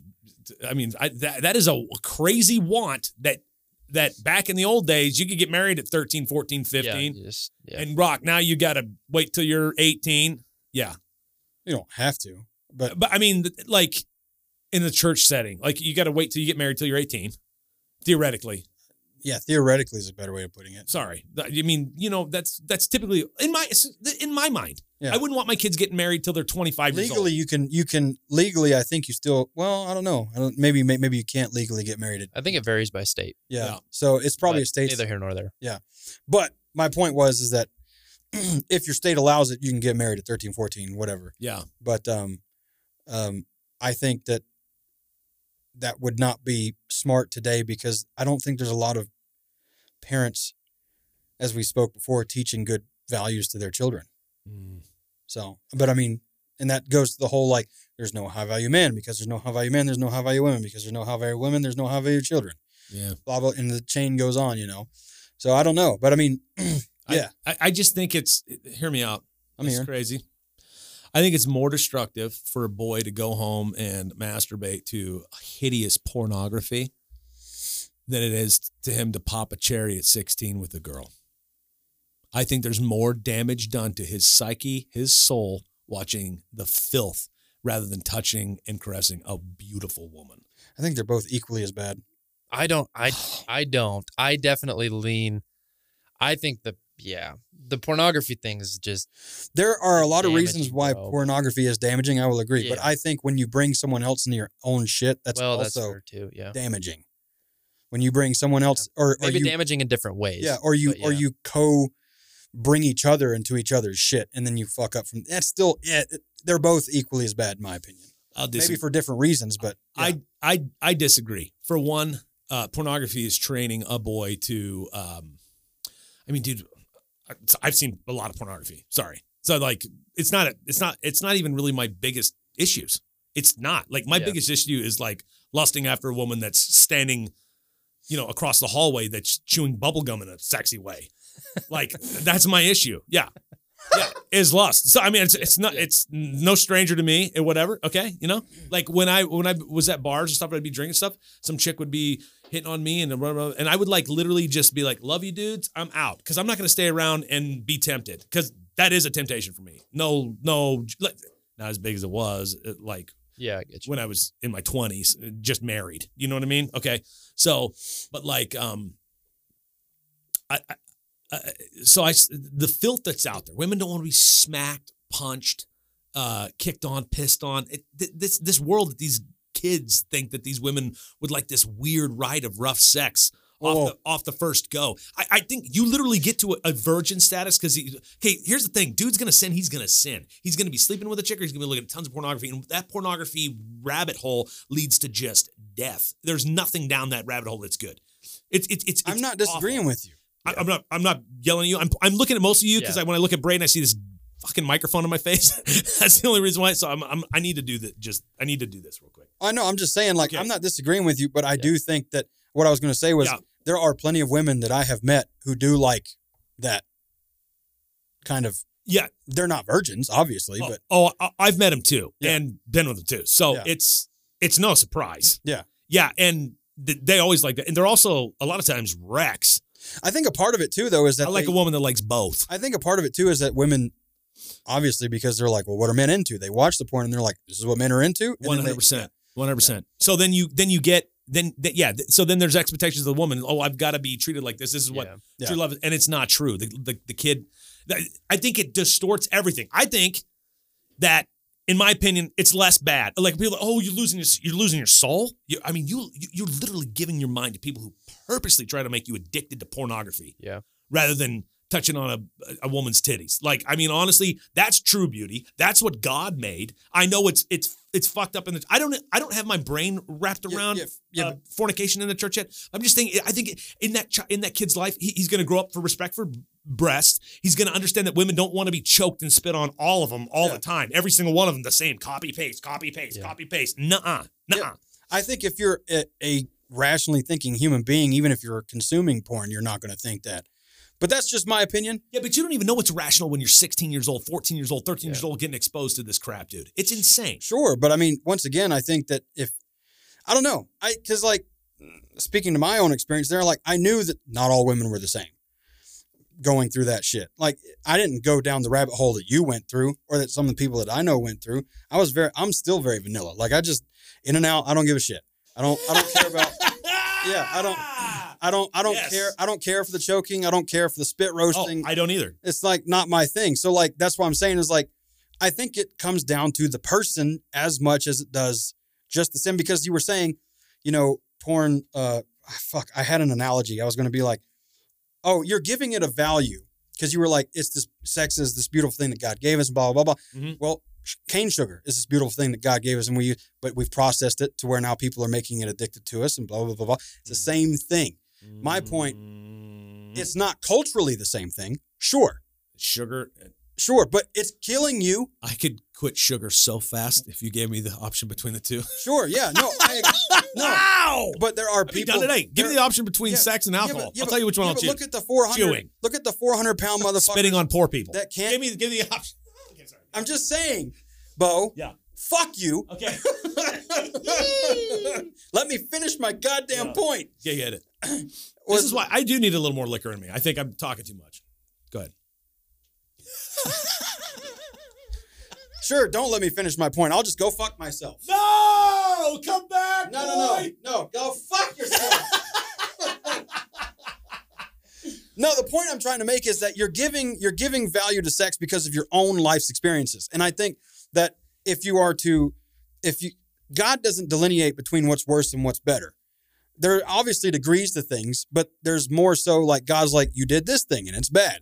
There's only one thing that's unforgivable to God's list of sins, and that is blaspheming the Holy Ghost. That's the only one that's unforgivable. And the only reason why it's unforgivable, I would say, as someone who talks to theologians quite often, is that when you blaspheme the work of the Holy Spirit, that means that there can be no work done in you for redemption. So that's what I mean. It's like, yeah, sure, porn is bad, and so is fucking a chick that's not your wife. They're both bad. They're not, one's not better than the other. They're both pretty fucking bad. But as far as the church goes and its values, as far as outside the church, I don't know how you make that value system. Because there's atheism and then all kinds of other spiritualities and all this, I don't know. But as far as the church goes and all this other kind of stuff, yeah, I think that is a good value to have. You need to be looking at all sins as equally bad, except for the one of blaspheming the Holy Ghost. Yeah, I don't know. I mean, I agree with what you're saying about God doesn't delineate between sins. I just think since he doesn't, we can. As humans, and say which would be more damaging to the brain and which one. Like, that's why I think I do. So for me, that's right? Totally so, like, subjective, though. Yeah. So I'll speak for me. That's what I was going to say. So I'll speak for me subjectively. So, like, I was exposed to pornography at 10. Ooh. Yeah. Oh, me too. But it was paper. Yours was probably computer. No, so mine was paper too, actually. So I was in but I didn't like mean to. It was like super weird. Like, was like super sheltered. I like was in a. God, I don't even remember what the context was. I was in a warehouse for something, and there was a calendar in there. And I saw the calendar and was like, whoa, what's this? At 10. And then I started, like, trying to figure out what everything was, and then it just went. Oh, fully nude? Yeah. Oh. And so from there, it went crazy. And, like, it, like, messed me up super bad until I was, like, 17. So, like, 10 to 17 was just bad because of that. Like, it totally messed with my brain and how I viewed stuff and felt like constant. And then there's that piece of it too, where like constantly feeling condemned, constantly feeling just like, and like, I can't tell anybody because it's so embarrassing, but also everyone's doing it, but that's also bad. So none of us can talk about it at all. Yeah. It's just like this weird dynamic in like youth group of like, all of us were talking about being good Christian young men and we're all talking about purity. And every single one of us is like, oh, we watch porn. We can't stop. But it's like, but we you kept watching it. You kept going. Oh yeah. Yeah, dude. But all of us did. Like you don't know everyone in our group, but like in every group, buddy. Yeah, it was that's what I'm saying. Yeah, it's every generation since there's So, but it's just weird because it's like I don't know how we deal with it. I just really struggle because of that, and then after being in youth ministry and talking to kids that are just like literally like in bondage to it. Like there's no. It's not like I enjoy this or anything. It's like I can't stop. They're like legitimately, like you said, addicted to it. And so, like, I really struggle with that issue because it's like, man, I wish it could just be, like, eradicated. I mean, obviously it can't, I guess, but it's tough. Yeah, and the crazy thing is they give you the dopamine rush. Well, that's what I'm saying. They got it TikTok style now. Yeah. Yeah. Yeah. I know that because I ran into it when I was looking for it. Thanks, Bo. I'm not trying to help anybody here. I'm just saying I wanted to know that. I wanted to know about you and your, special moments. No, it's mostly something gets sent to me or I'll hear something online. I'll be listening to a podcast. I'm like, And then I go fishing for a little bit. And then you're like, oh, goodness. Like, it's crazy out there. I don't know. I don't think there's much wrong with looking at a naked female form. And, like, they're like, lust is a sin. I don't even know. Well, that's contrary to what you were just arguing a few minutes ago. About what? What'd I do? You said, I don't think there's anything wrong with looking at the female form, the naked female form. Oh, that's essentially porn in person. In person, or in person as with your wife? No. So this one's weird. For me. Yeah, exactly. That's my point. Oh, did we lock him up, baby? No, you can lock me up easy, but I lock you. Well, the thing is, I don't know how to say this. I don't know how much wrong there is looking at a naked woman in its pure form. Like, even in porn. So we've invented that name. Back then it was probably on scrolls. They made statues of naked women. God bless those people. I think it's the most incredible thing I've ever seen. You mean to tell me when you look at a statue like that, it's got thick-ass cheeks? Thick-ass cheeks. Butt cheeks or face cheeks? Either. I don't give... Whatever you're into. They're usually slim. Anyways, that got thick-ass things on them. And you're not sitting there thinking like, man, I just really like the female form and would like to do things to it. That doesn't cross your mind at all. Like, at all. Not one iota. Like, I want to bang the statue? Not the statue, but like, you know, like, I want to bang somebody. Like, if your mind goes to the point of banging at all. Always want to bang. Okay, that's my point. And that's why I say there's no delineation between what you're talking about and regular porn, because they both achieve the same goal. You're going to be thinking about fucking in a situation that is probably not kosher to the moral values that are given from the Bible.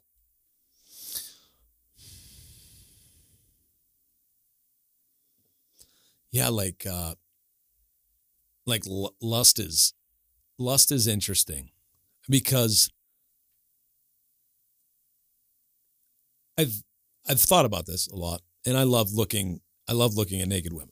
I do. I do. Well, I don't care, dude. I don't even care. I know, like, you don't. I'm not disagreeing with. But you. It's not. As far as looking at them, I like looking at them. That's what I'm saying. Yeah. Yeah. Yeah, but I mean, like, when I watch an R-rated movie and I see titties, I was like, oh, that was a great movie. But because I think they're gorgeous. And I here's the thing, though. You know what that tells me?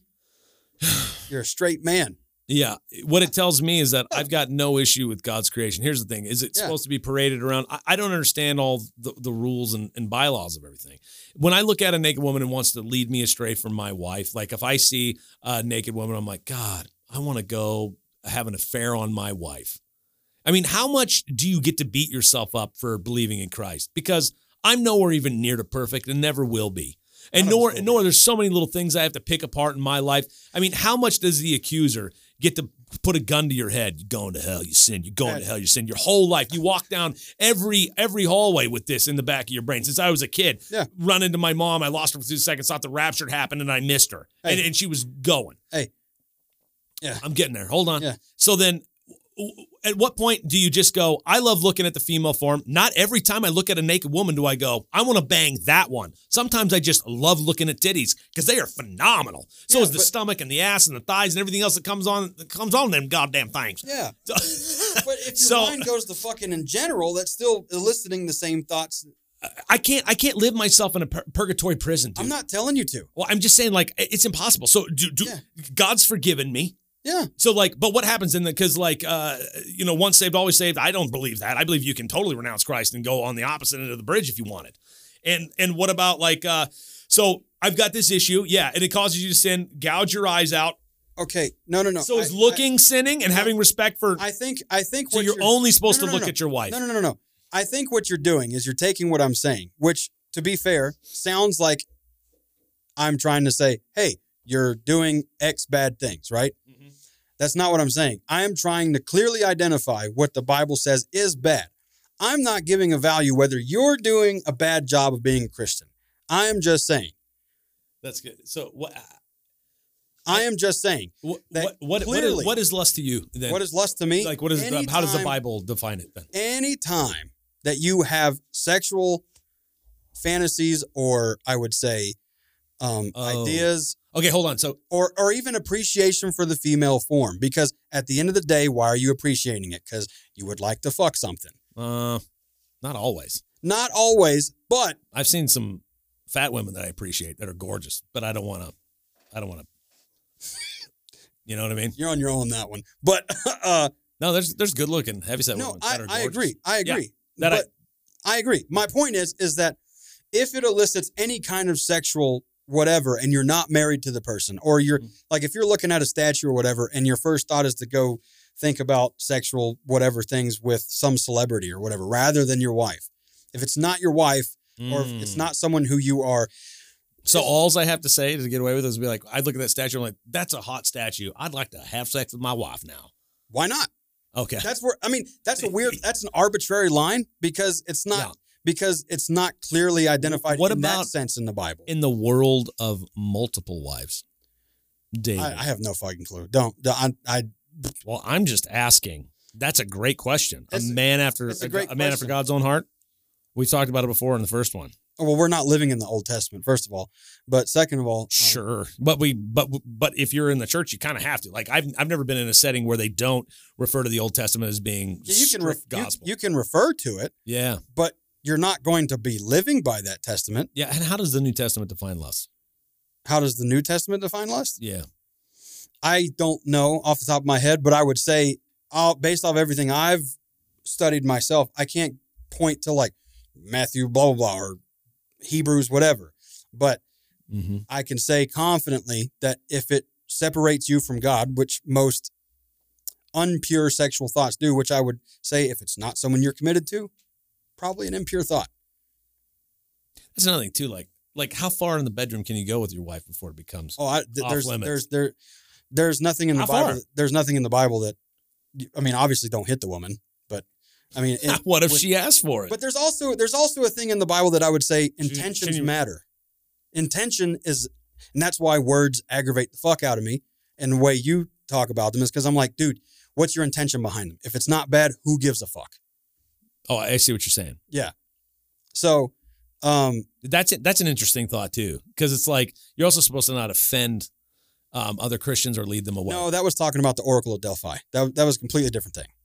That was Paul talking to, I forget what church. Yeah, another about actually Judaism or about their Jewish religion. Well, yeah, and what was happening was not Judaism. He was talking to the Christian church of wherever he was talking to and was saying like, hey, because they would have problems with the oracles coming in high off of whatever methane gas was in the fucking tabernacle that they're from and coming in and being like, blah, blah, blah, blah. And yeah, anyways, that's what he was saying is like, do not say things that would offend your brother and sister. So I'm not a well-learned person, but these are things that I've picked up over time.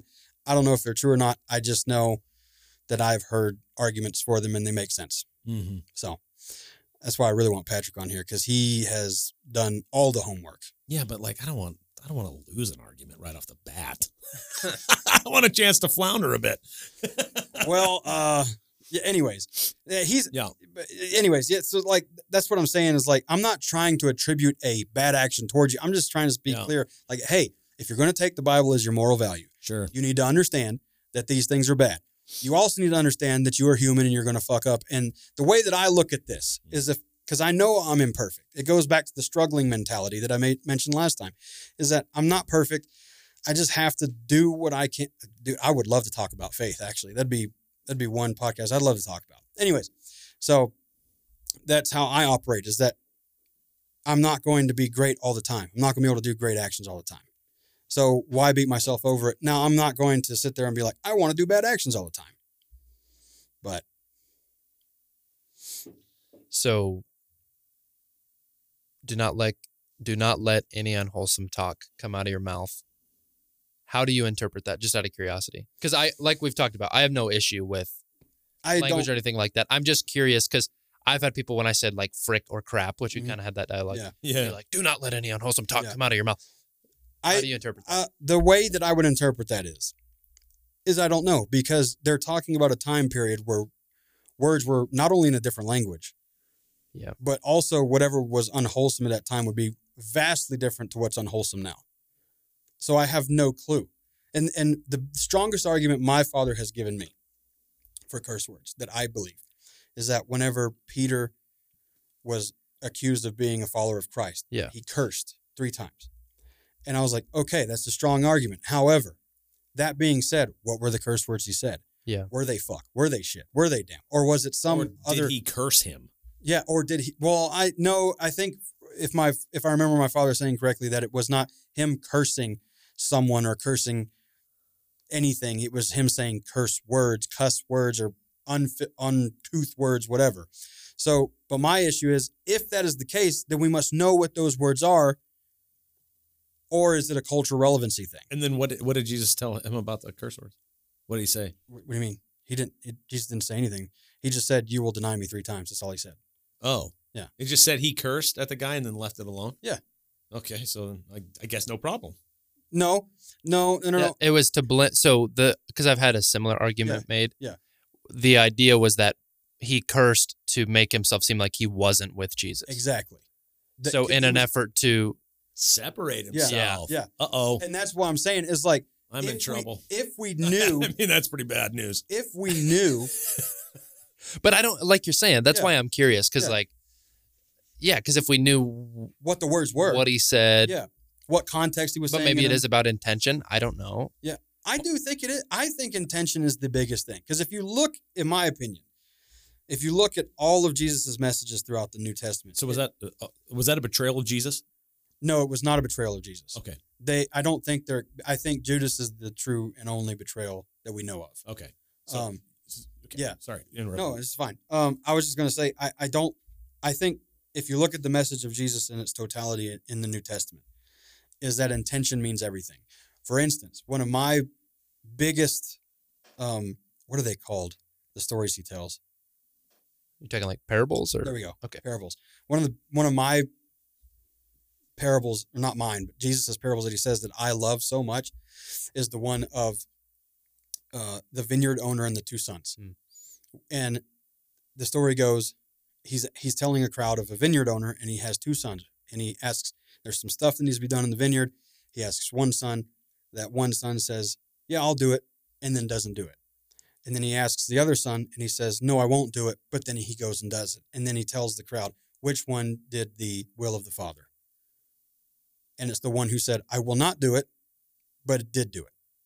And that's a huge thing of intentionalism, in my opinion. That means that Jesus is saying, the one who said he wouldn't do it, is still doing the will of the Father because he's actually doing the work. He's not, it's not, has no, his words had no bearing on that. None. Obviously, if you say, I'll do it, and then you do it, you're probably going to be in better speaking terms or whatever, degree, if God even has degrees, I don't know. But yeah, that's one of my favorite parables because, and I tell that to people all the time, because if you listen to me talk, you might think, oh, well, he really doesn't care about doing what God wants him to do or whatever. And it's like, nah, I do. It's just, I'm growing just like everybody else is. And I know where my limits are currently, and I'm going to tell you no. And if I feel like I can do it later on, I will do it. Mm. Yeah, the intentions behind swearing is interesting.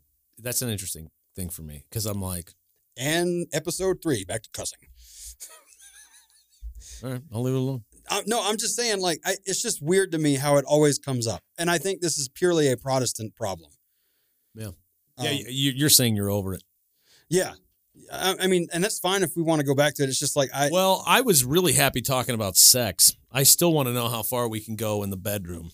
Like, what's the deal? There's all intention. You've got it all figured out in your brain. I think no, I don't have no blurry lines. There's no blur, anything blurred. I think for me personally, yes. For other people, I don't know, because there's no clear definition in the Bible that says, thou shalt not choke thy wife. And, there's nothing like that in the Bible. What about you, Braden?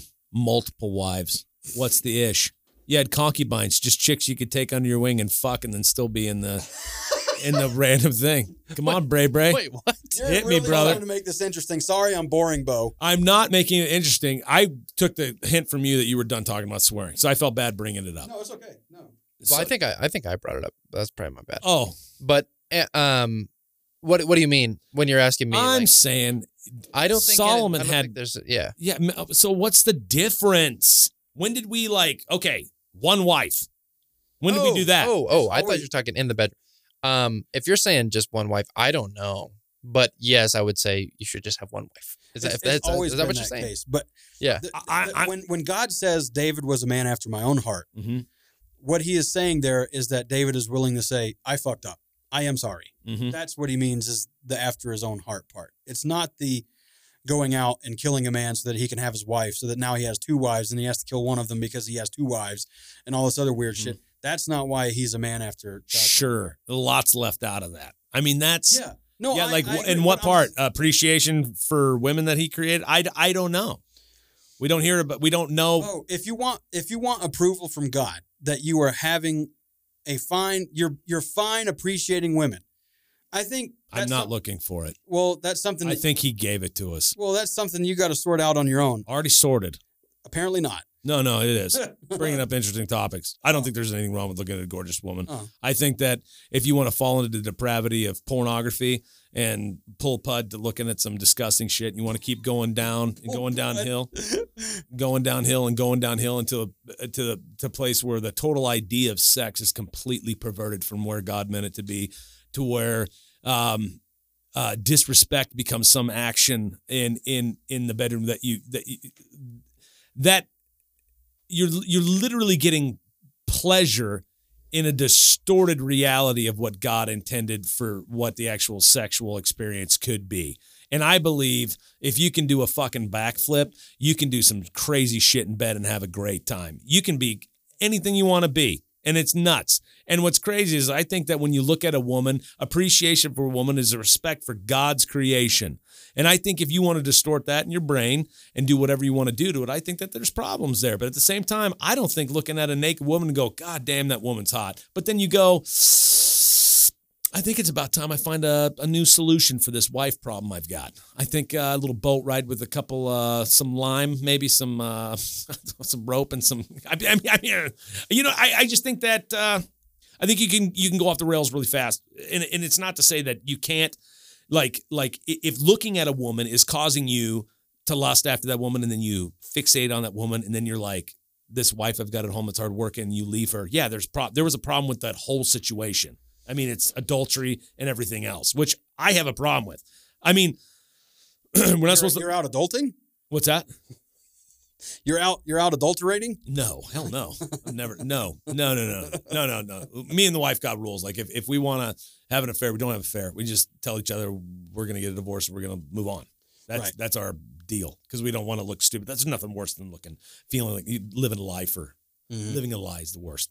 You just rather know the truth and move on with your life. I was just making a joke. Yeah. No, I'm being, yeah, absolutely. Well, so here's the thing. So that I just never feel like the church gets to, like, the people in the church are always kind of like subdued. And like, these guys can't talk to their wives and be like, hey, man, do you want to go get, like, sex shops are perverted, but, like, do you want to get a sex toy and spice things up? And so these guys want to live out these fantasies. They've looked at porn since they were teenagers. They got married inside the church, and all of a sudden, like, they have some of these fantasies, some of them wrong, some of them probably not wrong, but you can filter that out and get rid of the bad shit in your brain. So you go get a little kinky with your wife. I don't understand what the problem is. And these guys are like, you do that. We're way off from where the problem was originally. I don't think there's a problem if you're going to do it with your wife. Absolutely. I'm talking about the church. So then the church condescends on these families, and then they can't, like, these guys, they're living with these suppressed dreams. They disconnect from their wife. They get addicted to pornography again. That's where their true lust lies. And they're not really having a connectful marriage, a healthy, sexy sex every couple of days, connecting, talking, doing the things that you're supposed to do in a marriage, because you can't expand it anywhere. You've been trapped into this, like, missionary sex bullshit. And I think that some people do get trapped in that, and they feel guilty, or in some couples, one of them finds Christ. So then they change their life around. Sometimes it splits up the marriage. Well, and then because we're told that you got to be very appropriate. I just think that you, in a marriage, the church should support sex in marriages more, is what I think. And I think that they've harmed some marriages by not being open. But it's so inappropriate unless you're a real psychologist. Even then, it's fucking creepy. Have a psychologist tell you, be like, yeah, you guys should do the doggy style once in a while. You mix things up a bit in the bedroom, get a little crazy. I think that would be healthy. I met a pastor. I trained him in the oil field, and he had a successful church. And he said that he was a little high on himself. Do not get me wrong. And he was a little whatever, but he's like, yeah.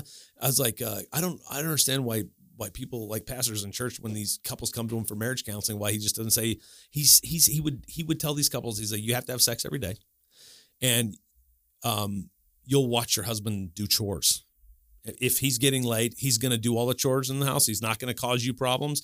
And you're going to feel fulfilled if you guys can open up in a sexual experience. And he said he's like 10 marriages that are still going on today that he still talked to out in the oil field. They would check in with him for whatever reason. He was not even a pastor anymore. And I was like, that's awesome. I actually agree with it. Hot take. What's that? Here's a hot take for you. Yeah. I think that sex is marriage. Mm. One and only, huh? No. No, because if you look at the parable of the, or not the parable, but if you look at the story of Jesus with the woman at the well, you've had many husbands. Yeah. Wait, wasn't she the one? Oh, what well? Isn't there one? The woman at the well, the one who had many, where he looks at her and says, "You've had many husbands," and she's like, "How did you know that?" And the thing is that was the, is that where she asked like the scraps of the dog? Have you come to save our people? Okay, no, wrong well. No. Sorry. There's only one well. There's only one woman at the well. Oh, what's the other one? Were they not at a well? No. She must have been around a fireplace or something. Yeah. But sex is marriage. It's because in the Old Testament, consummation was the marriage. Okay. I mean, so if you are that's a weird name for sex. Consummation? Yeah. Like I've had sex with a lot of fat chicks, but I've never consummated anybody. No, consummation is okay. Is sex. I was trying to redo a joke from Bad Santa somewhere. Oh, yeah. When he's like, you were fornicating in the bathroom. He's like, whoa, whoa, whoa, whoa, whoa. He's like, I've had sex with a lot of fat chicks, but I've never fornicated anybody. Because you didn't know what that word meant. Yeah, this is the greatest joke ever. Sorry, don't watch Bad Santa. It's a good movie. If it's a good movie, you never seen it? No. I'm not into comedy movies. If I'm going to laugh, I'm going to watch stand up. So. Okay. Yeah. But no, my point is that sex is marriage. And if you're having sex with a lot of people, then you have many partners that, and if you're doing that, then you fucked up. This is me though. So, I mean, cause like I said, sex is marriage to me.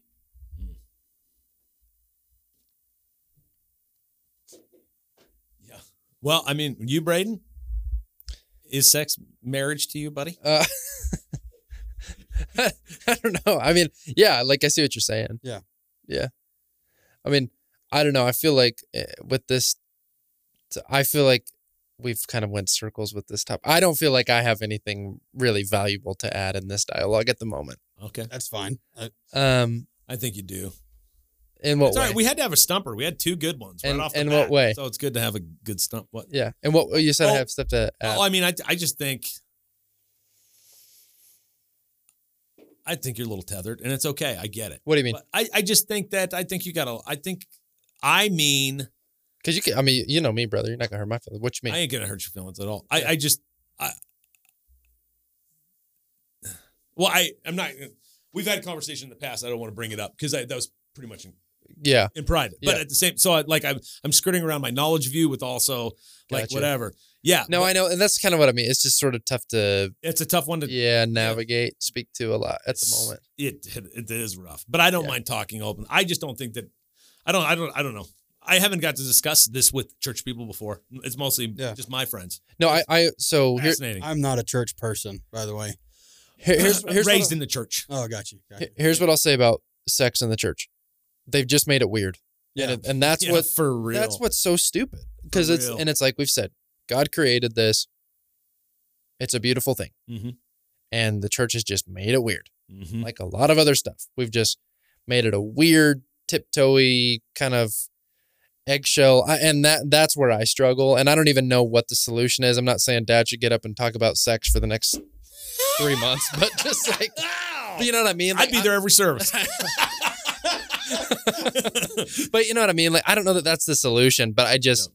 I think it's weird that it's become like a hush-hush type topic. And I think that's why there are so many weird, unfulfilled people that struggle with it because it's just we don't talk about it. Let me point you guys to the Catholic Church because they do none of those things. Okay, so talk to me about, because I'm not familiar with Catholicism, so what do they do? I'm sorry, I shouldn't have brought it up, but... I mean, I'm curious. Well, I mean, I would love to tell you, but I am not... educated enough on it. I do know, though, that they do not shy away from the subject in the Catholic Church at all. So they'd be like preaching about it or so they basically do what he was talking about in some ways where they like have a priest or someone talk about, or they'll have like what's called RCIAs, which is learning about the Catholic's beliefs and Catholic faith and all this other kind of stuff. And they go over, you know, like sex and where it's kosher and where it's not. Like, that's where you learn, like, pulling out is a sin in the church. And I still think that that's probably...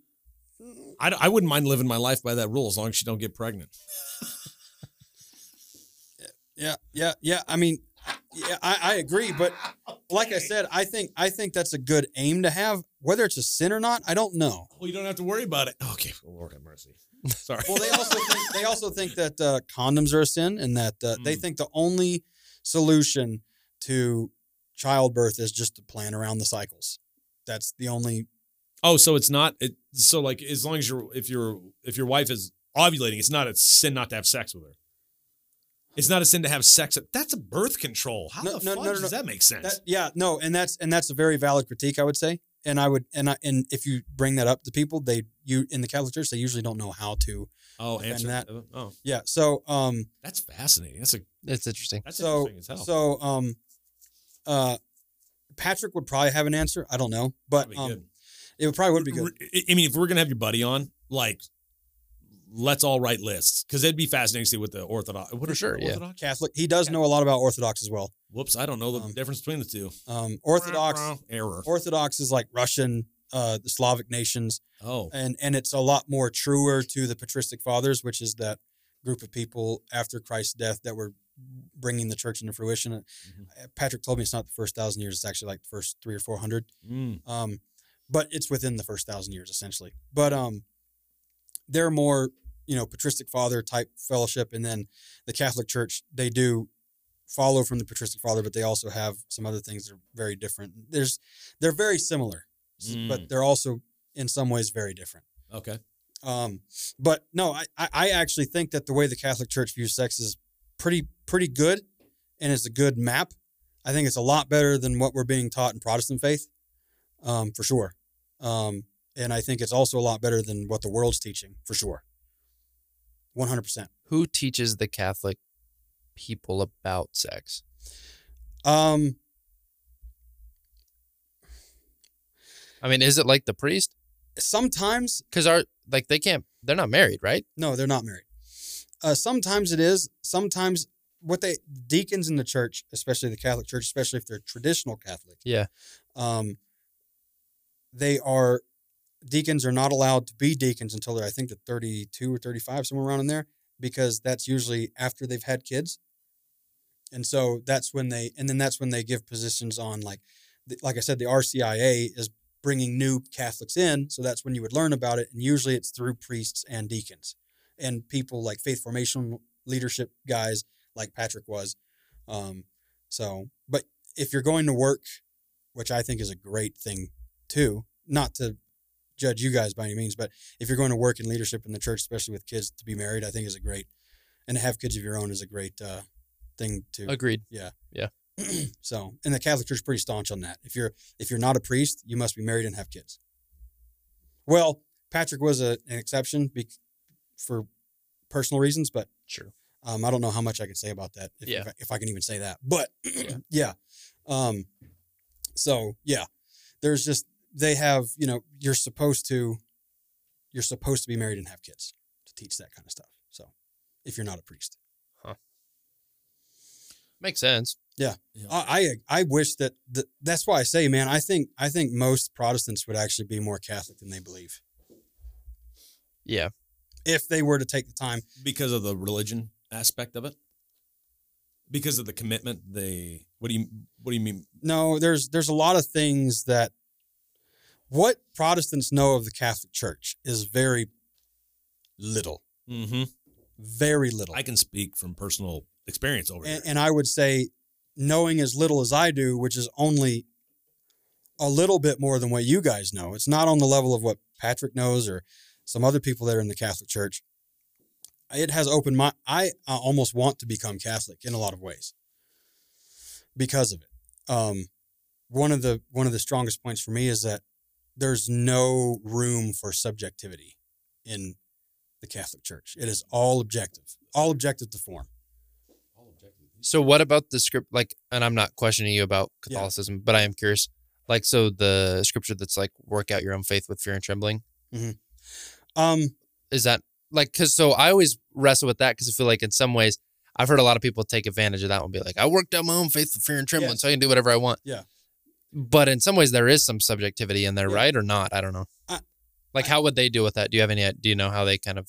No, I don't. Cause I've not brought that specific. Yeah. One. I just, mine has always been, you know, well, what about, you know, any two or three together, gathered together in the thought, and I will be among them. Like, but there's different connotations to even that. Sure. That Catholics would say, you know, blah, blah. And I would say, this is why I say, if you're going to be leadership in the Protestant church, you should probably have a theological degree. Because a lot of these questions are answered in that. Yeah. And I don't have one, sadly.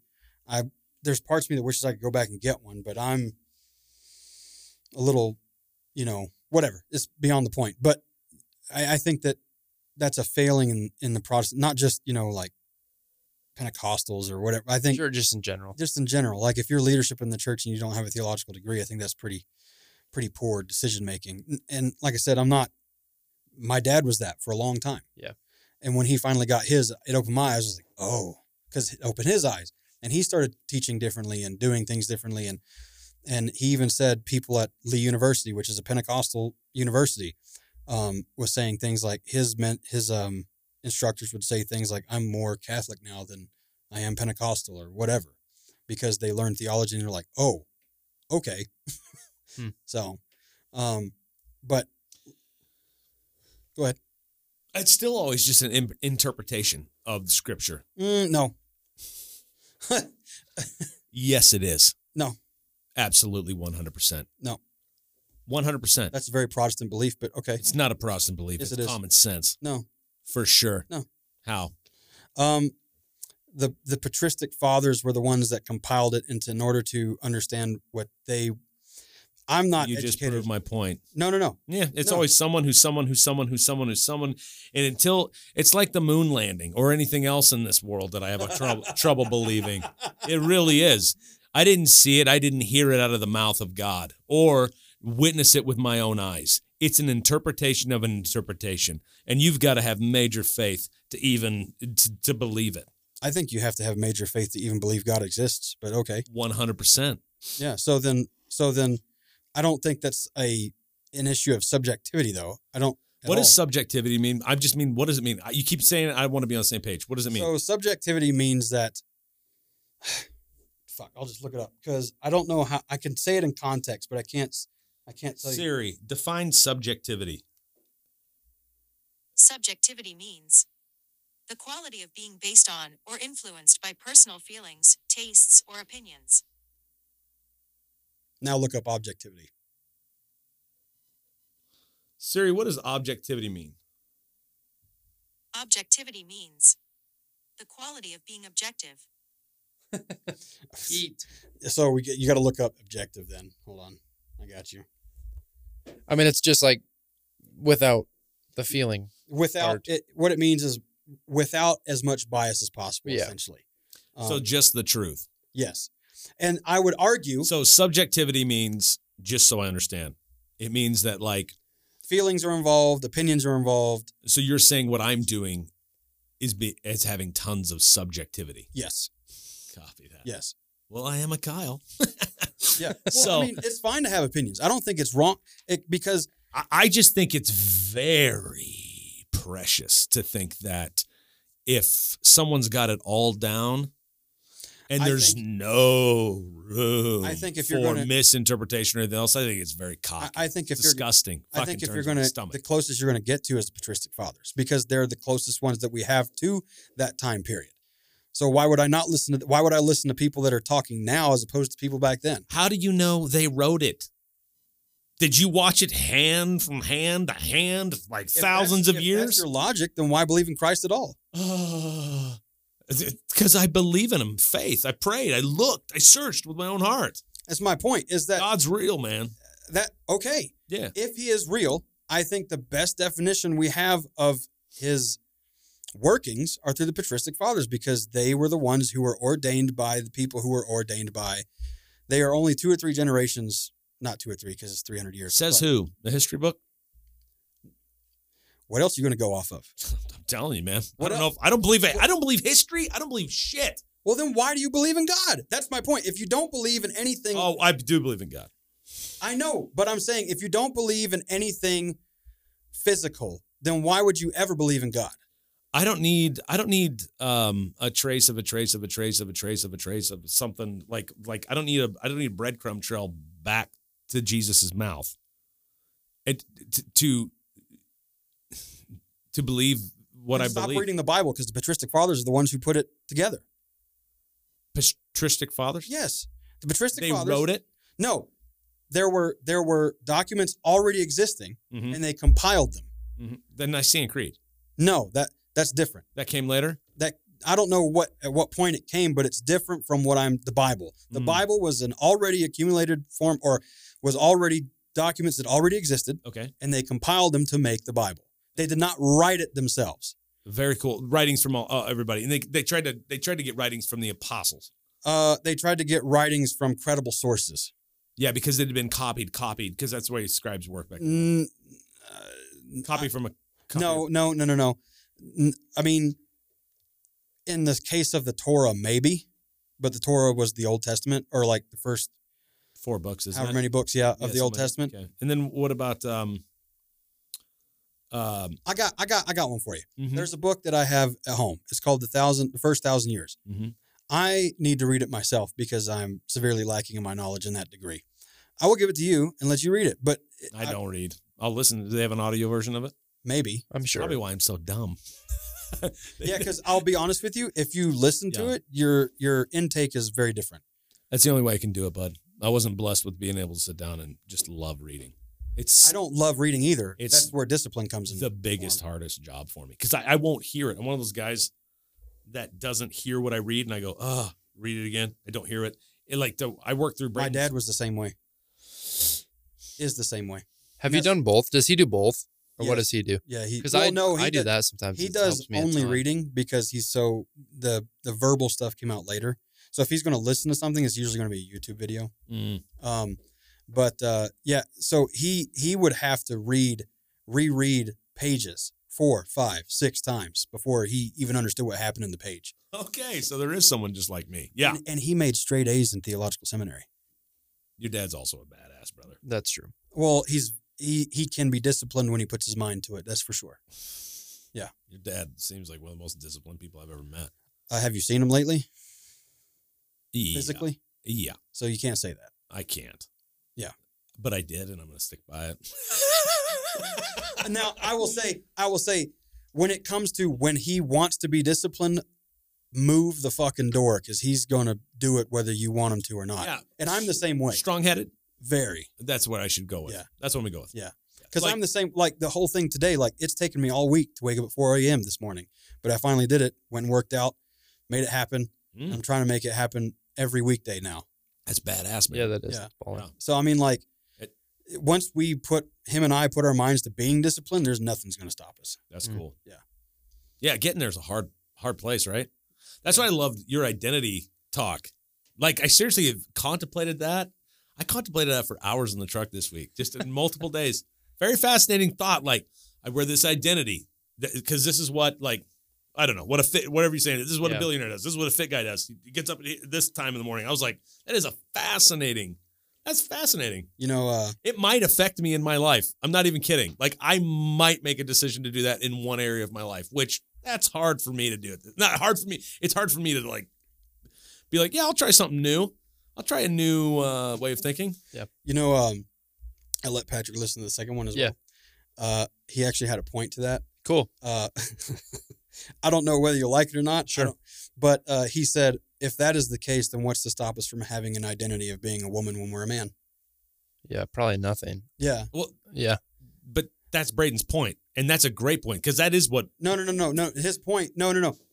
Patrick was bringing up the logical inconsistency of, that if you say what he said, then what's stopping a man from doing things to identify as a woman to then become a woman, essentially? Oh, yeah, that's what they're doing. That's what they're doing. Yeah, and I'm actually like that's what a woman does. No, go ahead. We're about to say the same thing. Oh, you'll say it better. No, go ahead. Oh, well, that's what a man. He always throws me under the bus. I'm just kidding. that is what a man does that wants to be a woman. He throws on that identity. Yeah. And then he wears his hair a certain way and does a certain thing. And that's exactly how you do it. And they do it, but they're not going to eventually be a woman. Yeah. And that's his critique. Oh, that they can't actually be a woman. Yes. Yeah. Yeah. And I'm not becoming a billionaire. No. Is what the example you gave last time. And I think they're two completely. So they are like, those are so different because I'm not changing like my physical being. I'm changing my state. Yeah. So like that would be, but I understand his principle and I would say they're actually super similar. Yeah. And I don't think there is anything that would keep a man from doing that to become a woman because truthfully it would be the same situation. Yeah. What would a woman do? Yeah. How would a woman wear her hair? Yeah. How would a woman? So then you end up doing those things to get as close as possible. The only thing I would say is like the genetic makeup or whatever. Yeah. Well, maybe there is science behind. I don't know if there's science behind the genetic makeup of like billionaires or whatever. That'd be interesting. Or like scientifically, if there's, I'm sure there's differences in how the brain works and. Oh, there's tons. Is there? I'm not into that stuff as much as you guys are, which is. Low cortisol is. What does that mean? It's your stress hormone. Okay. You get stress, it releases it. And it actually, I'm going to crucify this, but it jumpstarts everything, adrenaline, everything in your body that needs to, it works good. Especially if you have like, if you have high testosterone and low, if you run constantly at high cortisol, like your body's stressed from eating shitty food, from whatever you're doing to your body, your body's always in this constant state of like, and then when you do have something major, you just shit the bed because usually your testosterone doesn't have to fight. So what they found out is with CEOs, billionaires, really great businessmen is either high testosterone and low cortisol or low cortisol and low T. Interesting. So you can, but what doesn't make sense is high cortisol, high testosterone. That's disaster. That's anger, then tears. That's blow out of your mind. Then like, because it's not a good for your estrogen. Yeah, that's interesting. So I don't know. Like there probably is like that's probably a good thing to throw out. And I would say, like, I don't think I would disagree with it. He wasn't coming at you by that. No, for sure. And I don't think that's what I'm saying. Like I don't think I could even disagree with it because I think at its core. You could make the identity whatever you want and then reverse engineer the habits to get there. I would just say, I don't think you ever can actually become a woman, but I do think you can become a billionaire. Well, here's a hot take for me. Aside from the genders and sexes, the other identities outside of that, I am such a person that is a believer in anything's possible with spite. 100%. You can change your biology. Now, I'm not saying that that's 100% true, but like I said, I'm just the kind of person that's like, tell me not to do it, and I'll fucking do it. That's a good motivator. Yeah. It's funny because people have like this weird connotation with like bad motivations or like negative motivations. Like I for sure use anger. Yeah. I for sure use like a chip on my shoulder every day. Oh, when I made 440 on bench press, it's because people were telling me, "Oh, you can't. You're shut too up fat about to do 440. That. That's freaking baller, but that's crazy." Yeah, and anyways. Yeah, Josiah just up here putting 440 up on bench. My lord, this was when I was 18. I'm 32 now, so. But no, that's literally what happened. Is people were like, "You're too fat," because I was like 300 pounds lard. They're like, "You can't do that." You know, and and I was like, "Fuck you," and just went in it. 300 pounds lard. That's great. Yeah, yeah. No, I mean it's interesting. Yeah. I think I don't know how to say this maybe perfectly, but like I don't. Oh, Bo's cracking another one. Cracking another open. What is that number 5 now? I'm just kidding. 17, really. I don't even know what I was gonna say. Sorry. No, you're fine. That's hilarious. I actually don't know what I was gonna say. Oh, should we stop and replay? No, you're good. No. It was gonna be good. Not necessarily. I'm trying to remember what I was. You can do anything you want. Oh, yeah. I was just gonna say, I think people want you to have like pure motivation and pure like inspiration and like use like wanting to make your family proud and stuff like that. Well, and you should, but I think you should just use what's available. I'm not disagreeing, but I don't know. I don't know if that's good or not. What do you mean? Having read Vagabond now, I finished it finally. It is not a finished series, so I finished what is released. Pretty sweet. Yeah, love it to death. Anyways. There's a line in there, a couple lines in there, where Masashi is talking about, why did I want to do this? And he was like, because negative emotions. Well, I should find positive emotions. And I do think there's some, maybe not validity, but truth in that. In that a positively charged emotion as motivation would probably be better than negative ones. I mean, because like whenever I lost 200 pounds, I was, or not 200 pounds, when I lost a couple hundred pounds, that's the same thing. Fuck. Anyways. Did I have some of your beers, bro? Anyways, when I lost a lot of weight is what I was trying to say. It was in spite of like, I couldn't find a woman. And then when I got to the weight, I was like, man, all these women are giving me attention now, to the point where I was like, fuck this. And then whenever I got the woman, it just went all down and back to square one, essentially. So I think that when you have negatively charged emotional motivation, you run the risk of when something bad comes along, you go back to square one. Yeah, I 100% agree with what you're saying. Yeah. I have two things to say to that. The first one is, I think positive like motivation would probably be more like clean fuel. Yeah. So like it's probably going to be less destructive to your system. Yeah. You know what I mean? Yeah. So like in the process of getting there, you're not like bashing your head against a wall and like. Oh, yeah. But for me personally, I would say the negative fuel is way better. And it burns hotter and quicker. Yep. And I think that I have been able to position it in my own brain as something that will run as like clean fuel. Yeah. Like, because I don't think it's destructive. Yeah. I think it's just a healthy, like, yeah. Well, here's what's interesting. I think, because I've met a lot of young guys in your same, not your same exact position. But yeah. But like they're making good moves and stuff like that. And then later on in life, I'll meet them again and they'll be like, dang, or like myself, even like I was doing the same thing that you're doing, essentially. Like it's quicker, hotter, blah blah blah. Sure. And now I'm like, oh, dude, I don't have that kind of energy no more. And, you know, it's just like, so potentially not sustainable. Yeah, is that what you're saying? Yeah, maybe not. Time will tell for sure. And I'm not even saying watch out, Braden. I'm just saying, you know, like I don't know for other people per se. Yeah. If it's sustainable. Well, I think it's. I mean, I live my life certainly thinking that I'm different. Yeah.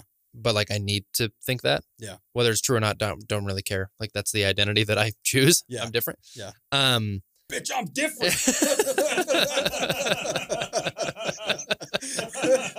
That was fantastic. Thank you for that. But you know what I mean? Like, I don't know. I think in my own brain, I think it'll be sustainable, but we'll find out. Yeah. And if it's not, yeah, I'll just go find something else. I hope it is sustainable because I think when it's not, it can be. And it crashes, and I'm not saying this will happen to you. Yeah. But if it does, from my own experiences, it's debilitating. Yeah, and I don't, like, for me, it's kind of hard to describe because I definitely agree that it burns, like, hotter and quicker. Mm-hmm. But I try not to, like, I try to live my life in such a way that I never really get too high or too low. Mm. I try and stay pretty even. Yeah. So when I do get up, I try and minimize the time that I'm up. Yeah. And when I'm down, I try to minimize the time that I'm down and just come back to even. So I think I've definitely seen a different, mm-hmm. like over the course of the last 5 years, let's say, the negative motivations or positive motivations have changed a lot. Yeah. So I kind of just tend to sort of let them roll into the new thing. Yeah. But I definitely am the type of guy that appreciates a chip on the shoulder. Oh yeah, and me too. And I really try and keep at least a few there. Yeah. You know what I mean? Yeah. Oh, I'm the same way. Like if I could get away with wearing the Mr. Heggie shirt, the fuck you unicorn shirt, I totally would. Absolutely. And a lot of that is because I want to teach people, like, hey, this means nothing. Like, yeah. This is literally on the scale of, like, what's important, nothing. Hmm. So. What are you motivated by? Do you think you're, like, the fuel that's burning in you, is it more negative or positive? That's the first time I've been scared by a question. Like, I looked at you with these tequila eyes just like this, but inside me I went, what the fuck? Run! Run! Run! Run! Run! You piece of shit! You're a piece of shit! Run for your life, you fucking moron! Well, that's what I felt like going. Definitely have to answer the question now. Yeah. Tried to buy myself some time there. Did it work?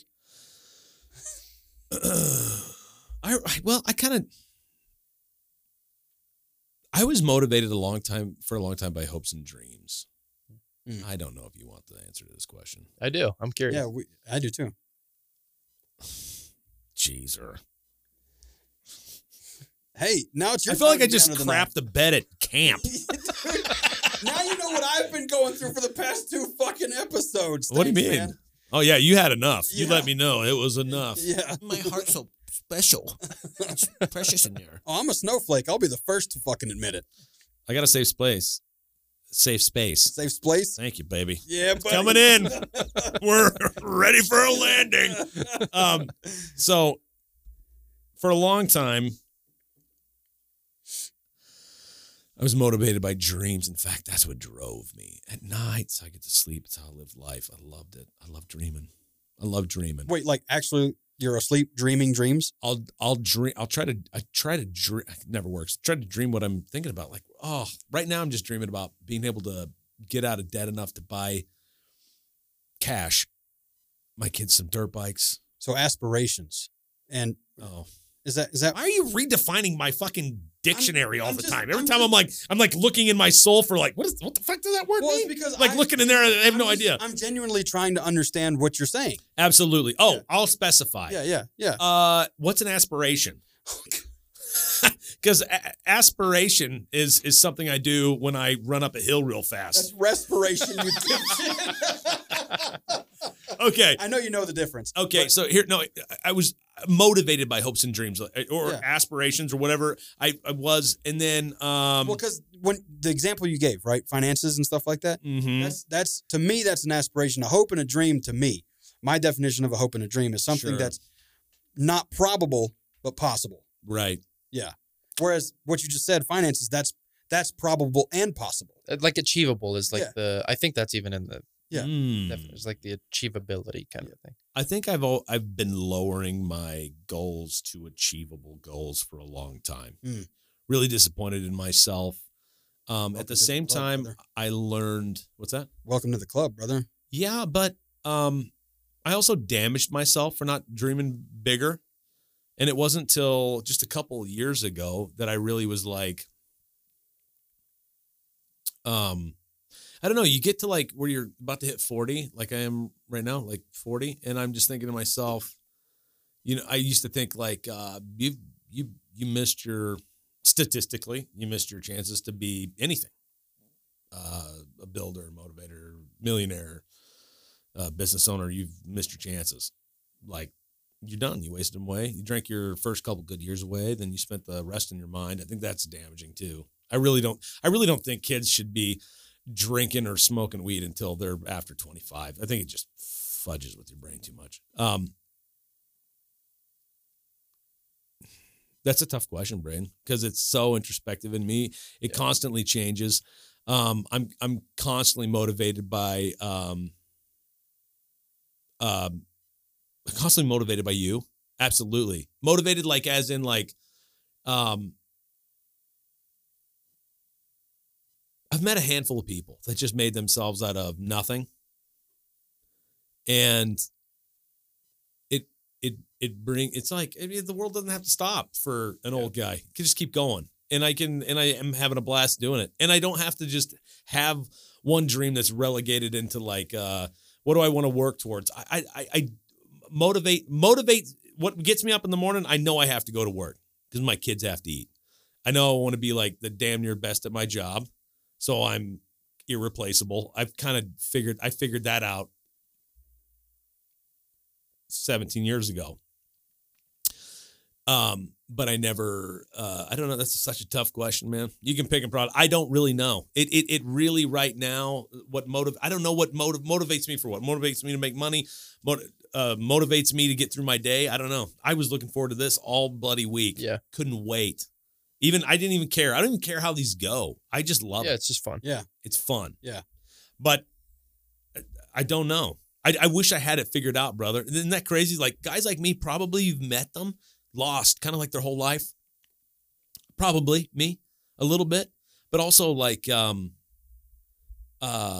maybe just constantly learning, growing, changing my opinions, finding new drives for different avenues. I wish I had an answer for you. And you know what's... It's, to be honest with you, that question's always scared me because I've never known. Like I knew when I wanted to be a rock star when I was in bands and we were playing all over the place, and then I had a girlfriend and I just like kind of like chose a girlfriend over music. Failure. We turned down like 3 gigs in Billings, something like that. It was like big gigs in Billings. Casper, we were getting off, and I was like, I just want to hang out with my girlfriend. Blah, blah, blah. Stupid. God have mercy. It's dumb. I should have moved somewhere, done music. I don't know. There was a lot of like, there's a lot of regret, but also like I knew where regret motivates me too. Motherfucker, does that motivate me in a great way? Because also like sometimes the mistakes I make, I'm like, no, I'm not doing that again. Yeah, I'm not, and I'm actually gonna make a conscious effort to keep whatever little potholes that I was digging up and tripping myself over. Like in my own life, I'd like dig a pothole, be like, it looks fun, and trip over it. I don't know. You create obstacles for yourself, and purposely not trying to make those obstacles anymore. That's a long answer for that question. Just interrupt me. Just go, because it's I don't know. I don't have it figured out. I'm listening to you. What are you talking about? I don't have it figured out. It's crazy. I wish I had drive like that. Boom. Goal, motivation, change your life. I don't know. I don't know. Why start Event Audio? It fell into my fucking lap. Basically, why? Honestly, I should have started a DJ business when I was 27. I was young, had all the gumption, but I was like, here's my mentality. And this is kind of what I grew up with. Why am I had no capital, zero. It's all coming from debt. Okay. And so in my mind, it would be like, no backers, nobody that was going to give me a loan. You know what I mean? Yeah.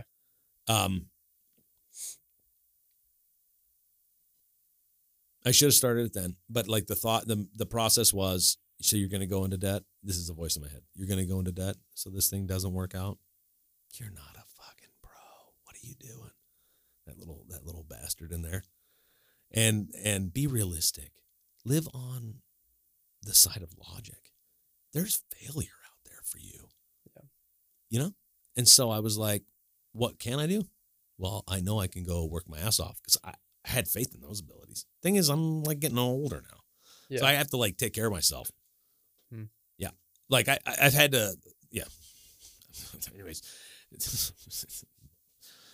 Lay it on the table. No, it's just stupid. Like no one wants to hear that. I pulled my back out and had to do kettlebells for like 3 months. I finally got my back back, and I just got dry needled for my shoulder. Boring, but I mean, seriously, it's taken me that long. Yeah. Like I couldn't stand up just to stand up out of the truck. It wasn't until like 3 weeks ago, after doing these like this little kettlebell circuit that I do, just I make myself do it. That I finally was like hopped out of the truck and I was like, oh, and lifting cylinders. I was like, thank God I'm here finally. I'm back. It's back. You know, because I was worried. Because that happened in December, and we were headed into March. And, like, I'd hop out of the truck and just, like, oh, in agony. Not good. Mm-hmm. Yeah, I'm too young, in my opinion, to have that problem. Yeah. I don't know where else to go, buddy. I'm sorry. So, no, that's a good answer. Yeah. I think it was. That was awesome. Well, so you said a keyword, and then I want to ask. So you said irreplaceable. Would you say that you're motivated by security? Because, and I can walk you through kind of why I'm saying that. Oh, there. I would like to find out about it. And I don't know if this is true. Just, and you jump in here too, if you felt that too. But like, as you were talking through, like making yourself irreplaceable at your job so that the kids always have food on the table, not doing that because you'd have to put yourself in a debt position. And what if you failed? What if you risked that?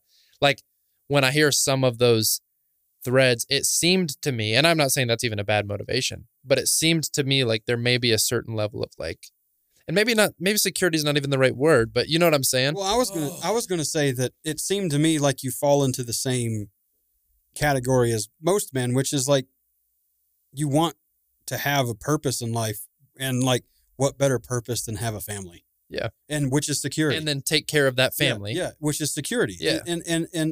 And that's what I mean. And I think that's noble in a lot of ways, to be honest with you. It's what I would like to do, but I just don't have that repertoire. I for sure have made all my decisions for security.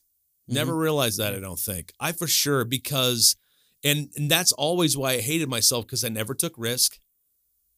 Mm. My biggest one is I almost dumped the $4,000 I was going to spend on my wedding, almost dumped it all into Bitcoin back before anybody ever knew about it. 2009. Way back when. You'd have been a, yeah. Yeah, I wouldn't even have to deal with you fuckers. Yeah. I'd have my own island. I'd have my own island. Yeah. Yeah. Yeah. Whatever. Yeah. Yeah, that's a big one for me. And there's like a couple other, I just didn't want to take the risk. Yeah. Oh, God. And I really have learned that I hate myself for it. Mm. That's the part that I, like, not like, yeah, no, I bow it at me. But like, I'm like, I really do, I kind of fucking hold myself responsible for it. And I kind of beat myself up out of it. I think that I grew up, I want to blame it on childhood. I want to blame it on like whatever, not having like my parents like go to school, but I want to blame it on the fact of the fucking matter is I know how to take risk. I rappelled off of buildings here in town. I mean, I loved adventure and risk. Like I get it. Like having a child's a risk. It's a terrifying risk. Deformities, death. Your wife could die. There's a ton of bad things, and not as much anymore these days. But you know what I mean. There still is a risk. We had all our babies at home in a tub. Okay, so I mean, like life's a bit of an adventure in that space. So there is risk. You get married. You could lose your life. You could fall in love. I fall in love wholeheartedly. Yeah, learn my lesson. So, but I mean, I don't know. But so you're right. I did.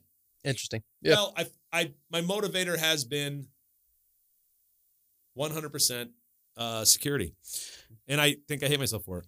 Anything else? No. I'm fascinated. Well, you just helped me learn a lot about myself. Well, I was going to say, in telling your story, you've helped myself learn a little bit about me. So, I mean, I that's why I think it's good that you do this as much as any one of us here. What do you mean? That you take the mic and talk and say some things. Oh, yeah. I don't mind. You guys haven't picked me apart yet. So hard. Yeah. I mean, I'll always talk. I'll bleed on this thing. You can ask me almost anything. Mm. Anything that like, kind of like Braden, you just don't jeopardize. You got to think real. Sure, for me, it's harder because like I've got a way bigger mouth. So I got to be careful. But yeah, I just don't, I agree 100%. Yeah. Man, you know what's going on with this microphone? It's clean power. I can hear it. Mm. That little whine. And I plugged it into this wall. But last week we're into that one. I'm going to bring my power conditioner next time. Sorry. I'm saying sorry to myself as I try to EQ this out. I'll be listening to this and trying to. No one gets sorry. Inside baseball, y'all. I think that was a good. I think that was a good little speech there, not only from you but from you and like asking him about motivation. Yeah. Braden's great. Yeah. You really are. You guys, seriously, can't say it enough. So proud of you dudes. I really mean this. I've gathered a lot of inspiration from you guys in my own life. I mean it. And I just want to say thank you. You guys are great. In a great way. I'll be specific. No, go Braden. Say it. No, I was gonna bat it back at both of you and just say two. Yeah. I don't want to like well, I'm not trying to have like a compliment festival, but no, like, I know. I am trying to say that like I'm and knowing you guys, you can tell me, you can say these things like what motivates you. I still honestly, you could tell me what it is. And just knowing you guys, I don't know. If I know what motivates you or motivates you. Meaning,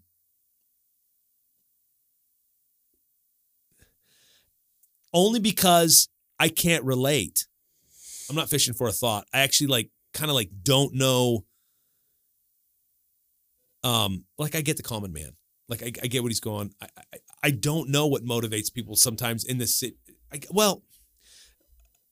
this one's hard for me to explain because I actually have struggled with motivation and wonder, like, because when people are like, oh, I got done with that workout. I feel amazing. Like my head feels clear and I feel great. I feel like I just have a peace and calm. And after I get done working out, every time I say, I'll never do that again. That sucked dick. I don't ever want to do it again. I do think there's a level of masochism with working out. 100%. Yeah. You get the punishment. Yeah. Because I'll tell you one of the greatest things for me in fighting. Yeah. If I got one of the stories I wish I could put into a message is my first time going to the place that I was going to train to become a fighter. This is not where I got my black belt from. It was his teacher. So I went to his teacher's school. And the first time I was in there, and the lesson I would like to teach or message I would like to incorporate into this is overcoming fear. Because God did not care that I was fearful about going into a ring with guys. Because what happened was I was in the car with my trainer, the guy who gave me free lessons, and then another guy who was really set on me making it into the UFC. This was my first time going into this place to train to become a fighter. It was after I got my black belt. My Brazilian Jiu-Jitsu was solid, not great, solid. And the whole car ride there, because it was a 2-hour car drive. The whole car ride there, I'm sitting there punching myself damn near in tears. They're not saying a word to me. And I look back on it and I'm like, oh, I know why. They knew that I had to get through that. They knew that I had to just work through that fear and that, because I knew what I was going into. And when I went in there, into the ring, I remember it so vividly. I went into the ring. We had 10 rounds, no rest for me. They would cycle guys in. Got my ass beat. The first couple rounds did okay. Second and third round, I was starting to take some damage. Fourth and fifth round, starting to take a little more damage. 10th round rolls around, and I got fucking liver punched and then punched in the face right after that and went down. And I remember looking at my trainer being like, dude, I am so sorry. He was like, what the fuck are you talking about? He's like, you just went 10 rounds, dude. Or however many it was. It was a lot. You just went X amount of rounds with like some of the best fighters in this region, and you're not knocked out. And yeah, and taking a liver punch on top of it. Yeah. And he was like, so you need to be proud of this moment. And that's what they do to new fighters there. They bring them in, get their best fighters in that place, and they just say, all right, go on them for, X amount, however long it takes for them to wear out. Damn. And dude, I loved that night looking back on it. I didn't love it at the time because I was getting the shit beat out of me. But I was like, dude, I can tell that story and be like, yeah. Yeah. Fuck yeah, I made it through that. Almost got knocked. Yeah. Yeah, you lived through it. Yeah. Yeah. And so like I said, to your point, which is what was the point I was trying to make, is sure, it takes a level of masochism. It takes a level of wanting to feel pain and go through struggle and things of that nature. Yeah. Yeah, because when I'm on my last reps, that's when I get excited. I'm like, thank God I'm here. And that's when I'm like, yeah. Yeah. Yeah. Yeah. But and I'm not doing arm reps. I'm doing mostly squats. Weird shit with farmers holds with squats to strengthen my lower back. Mm-hmm. It's not something I'm into. It's just what I have to do now. Yeah, yeah. Man. But God bless you guys for wanting. I think you guys are badass for wanting to work out. I'm not knocking it. Please do not think I'm knocking it. I don't care if you were knocking it. Yeah. So I don't really enjoy it, to be honest. Oh, okay. No, but it's just something I have to do, I think, Yeah, for sure. That's not what you've been telling me. I mean, I enjoy it more than I did. Oh. And I appreciate the pain and what it's producing on the other side of it. But I wouldn't say I'm just like, oh my God, I can't wait to work out. Really? Uh-uh. Dude, this is new to me because I thought that you were hitting that. I thought, oh, no, huh? Oh, so because like whenever I was 18 to 23, I could not wait to wake up and go work out. I don't enjoy it. But that's because I'd rather work. True. Yeah. Yeah. You'd rather be making the moolah. Mm. Yeah. Yeah. Seriously, I think I just, every time I have to go to a workout, I'm like, so I have to pause whatever I'm doing and go do that. Well, I'm sorry to be such a damper on your plans there, buddy. No, whenever that comes around. The guy that I go, the trainer that I have now in that group that has been really good. Like I actually really enjoy them, but I don't just like love working out. I do appreciate the feeling of like the struggle and the pain and overcoming. Moving heavyweight is fun, but other than that, it's just like, you know what I mean? No, I don't because. So do you like it? Yeah. So I think, and like I said before, like, I think that's why, because we've had this conversation before where my dad asked me like, what do you want to do? And I was like, well, I like being physical. And so that's how fighting came around. Right. And, I don't know. I think that I do like it. And I think if I had a choice, if I could make money off of lifting or fighting, I probably would. Yeah. So yeah, I wouldn't. Really? No. Well, that's not surprising, but I guess I was just surprised because it sounded like you were just really starting to like enjoy waking up and doing the workout and stuff, but I guess not. Yeah, I mean, I think it's become a habit. Yeah, for sure. So now it's just like... It's a discipline. A part of what I do. Yeah. So I think I maybe am less of a baby about it. Yeah. Well, but I don't know that it's like... Yeah. I have that same problem now because with work in the mix now, yeah, I have to become disciplined to do the things that I want to do too. Yeah.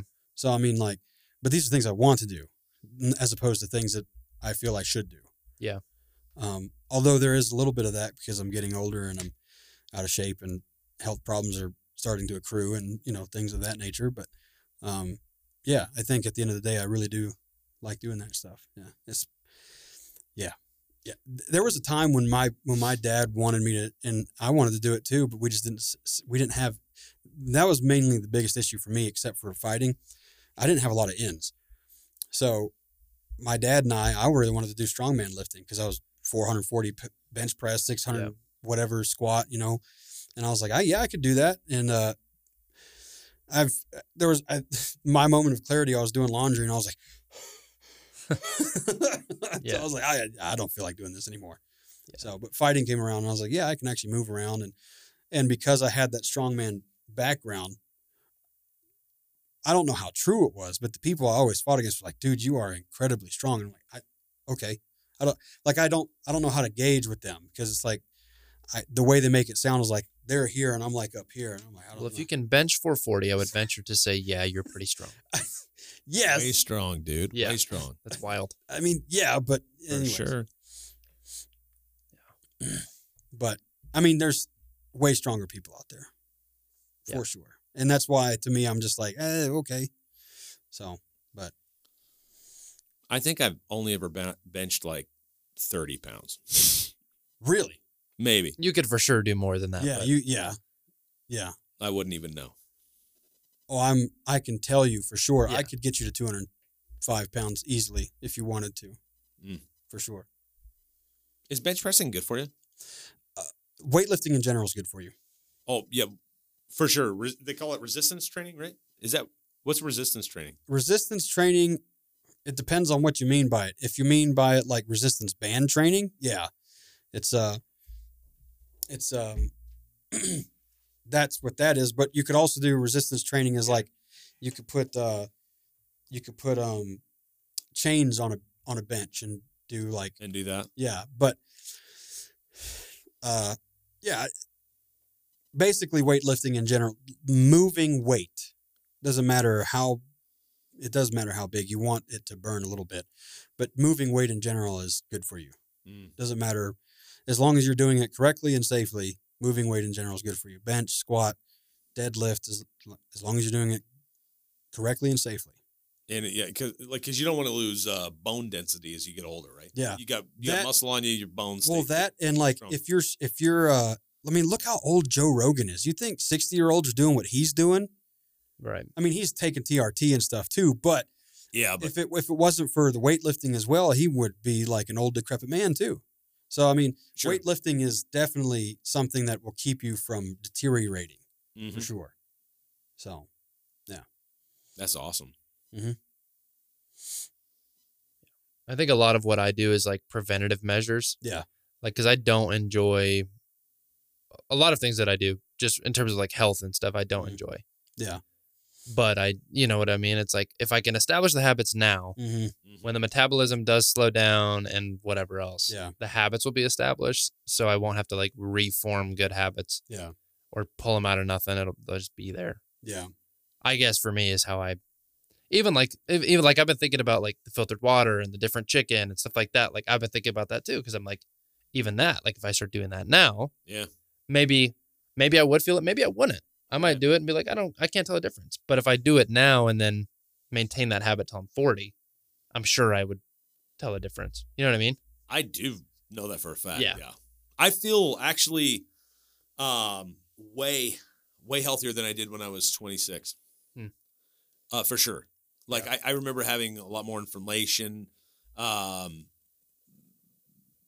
do feel older, but I actually in some regards feel younger than when I did when I was 26. Like my diet was dog crap. I had no idea about anything. Yeah. I had no idea about like cleaning your blood or like I just did everything.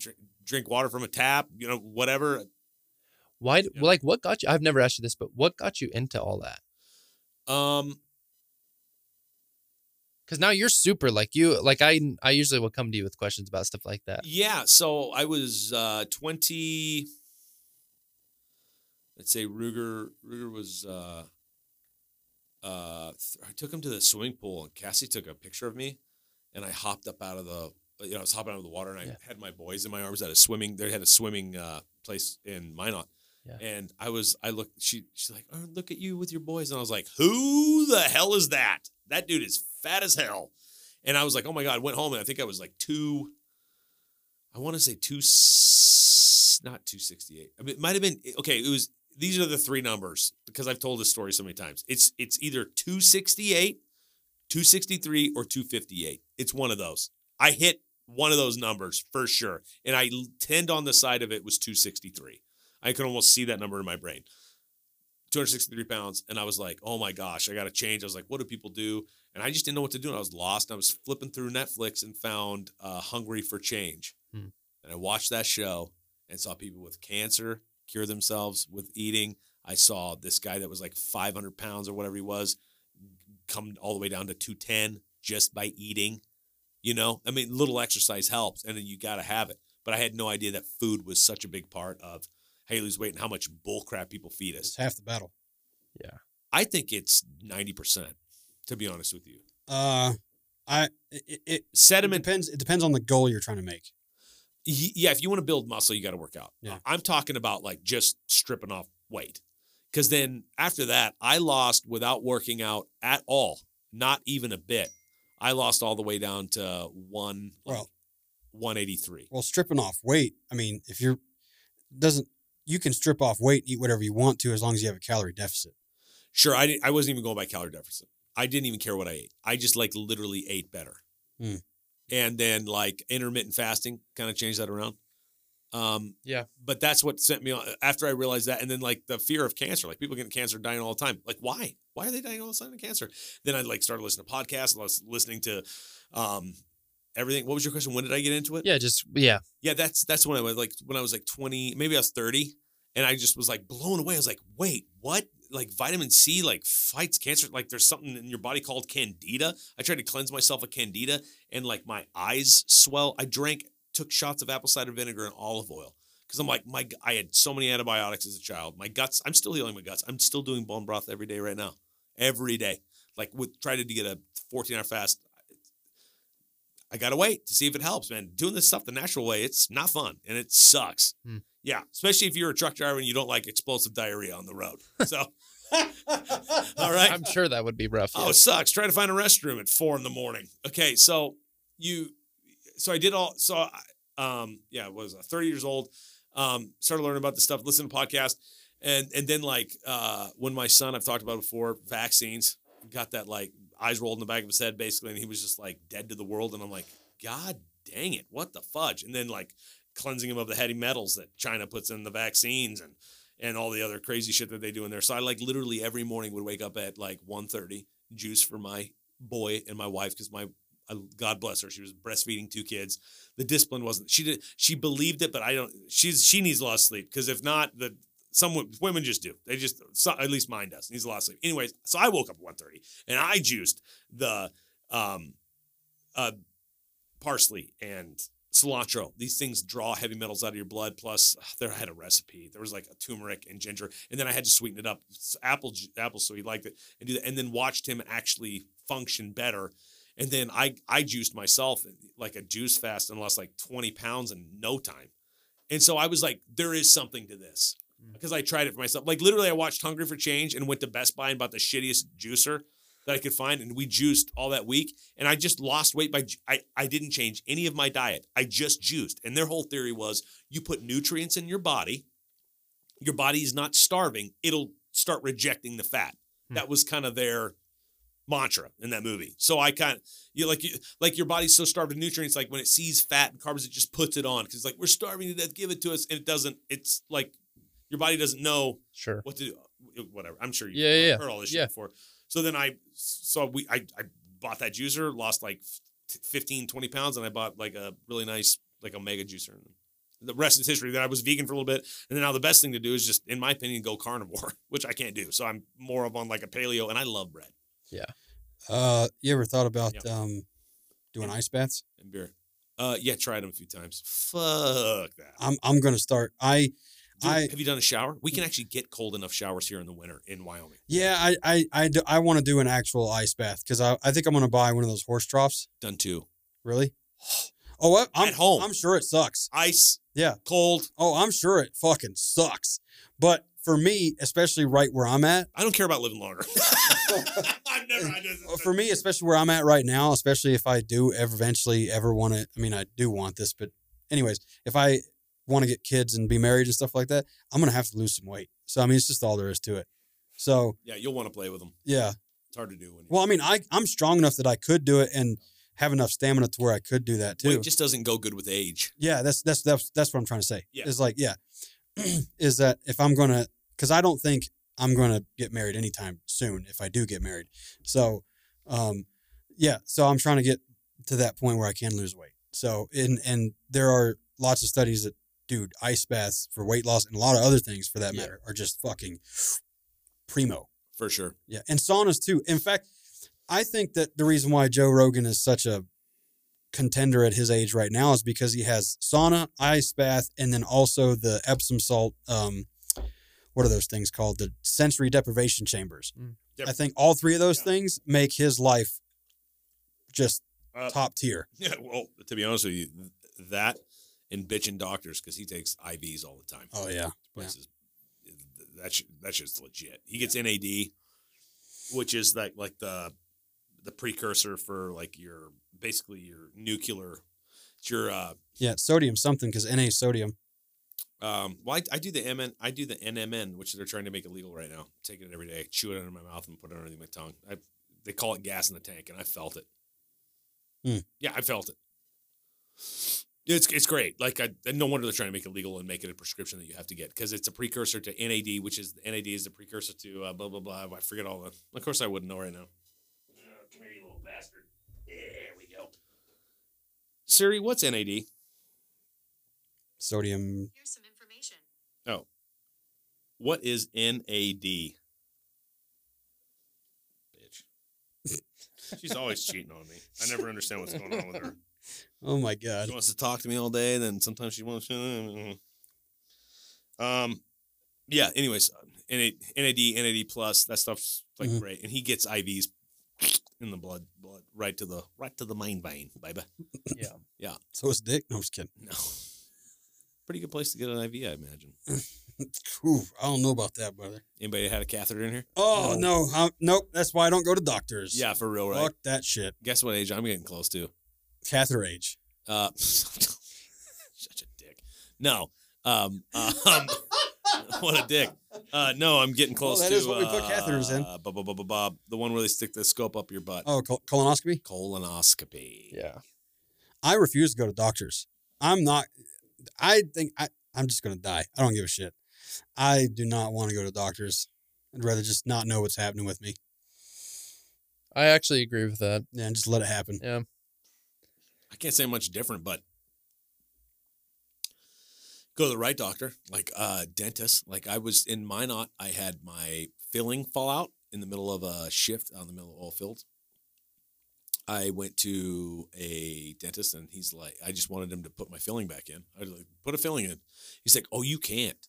Because if we do, it's been exposed and you're going to get a root canal.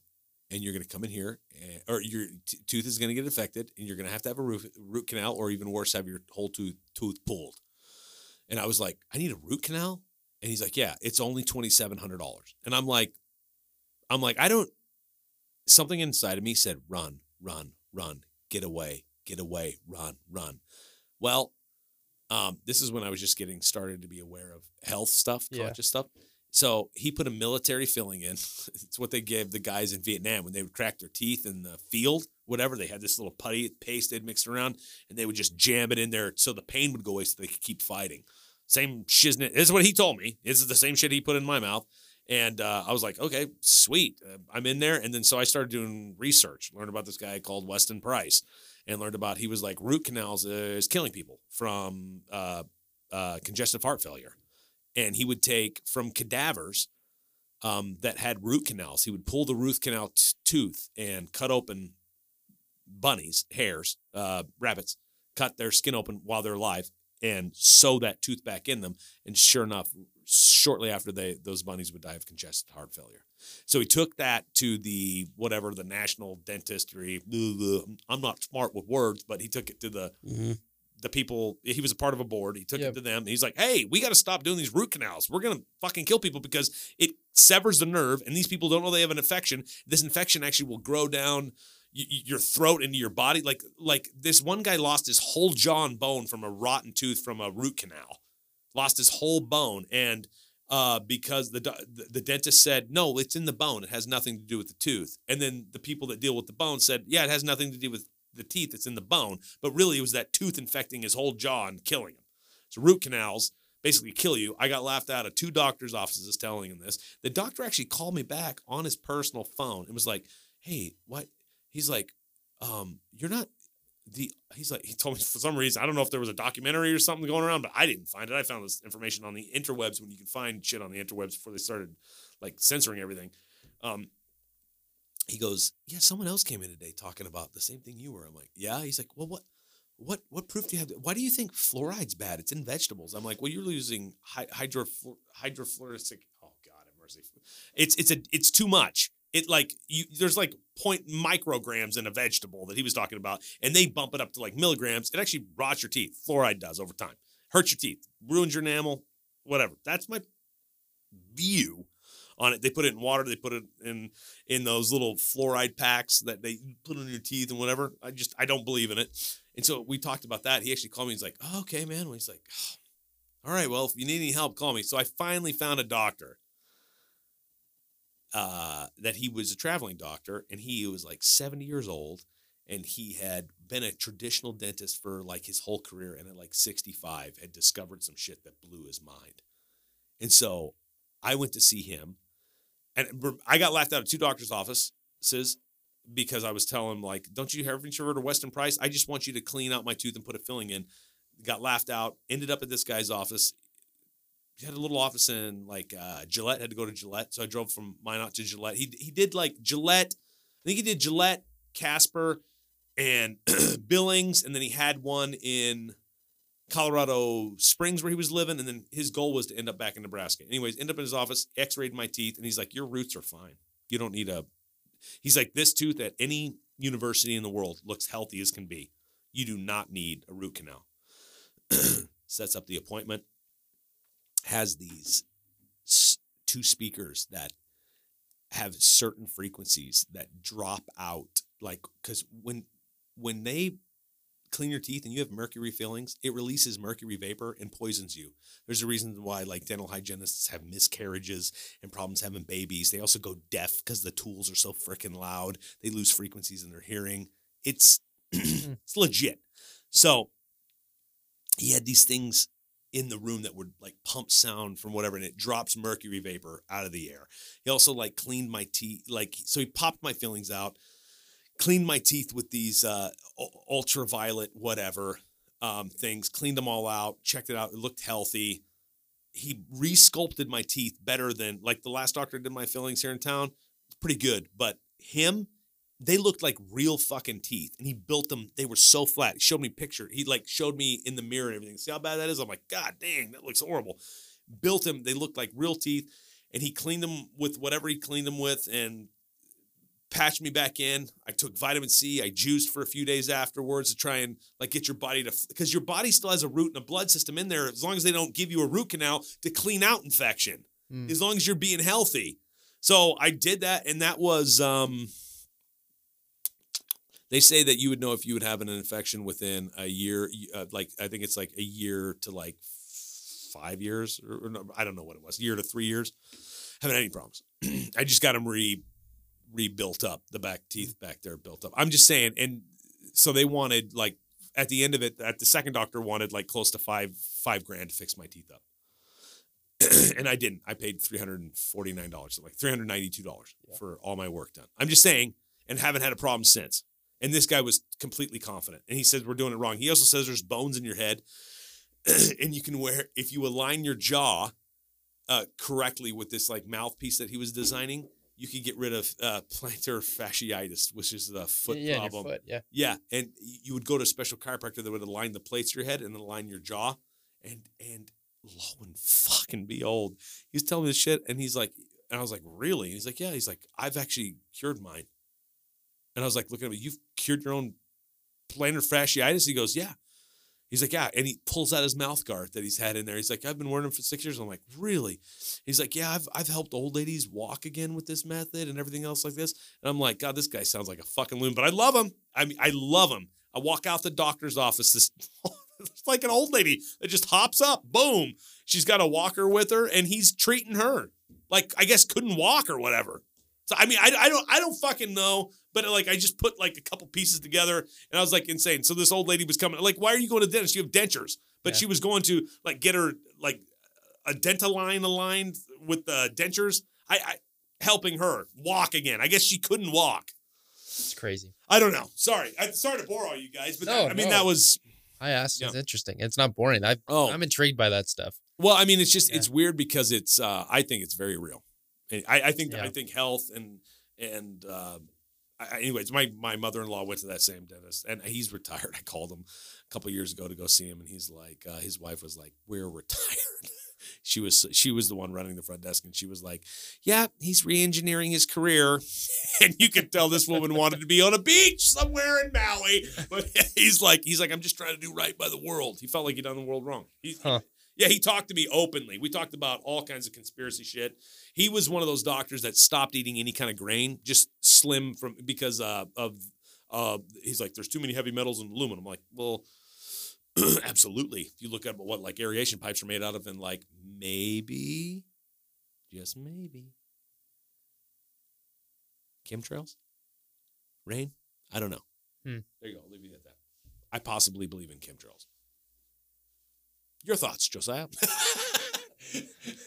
I don't have any. Okay, sorry. No, you don't have to apologize. I just don't. That kind of stuff does not intrigue me, like, at all. I can tell. You look like. Oh no! I'm listening because it's something that I like. What I'm saying is that those subjects don't intrigue me, but hearing you talk about it is great because you're a beloved friend of mine, so I want to hear them. Yeah. No, I know. I just, in case you ever run into that situation. What situation? You getting your teeth worked on. I've not been to a dentist. Ever. I got a root canal. Holy shit. Does that not scare you? After what I just told you? I'm like, oh God, I was thinking like, how long ago was that? So I'm past the 5-year mark, but. Well, no. You won't know because you can't feel it.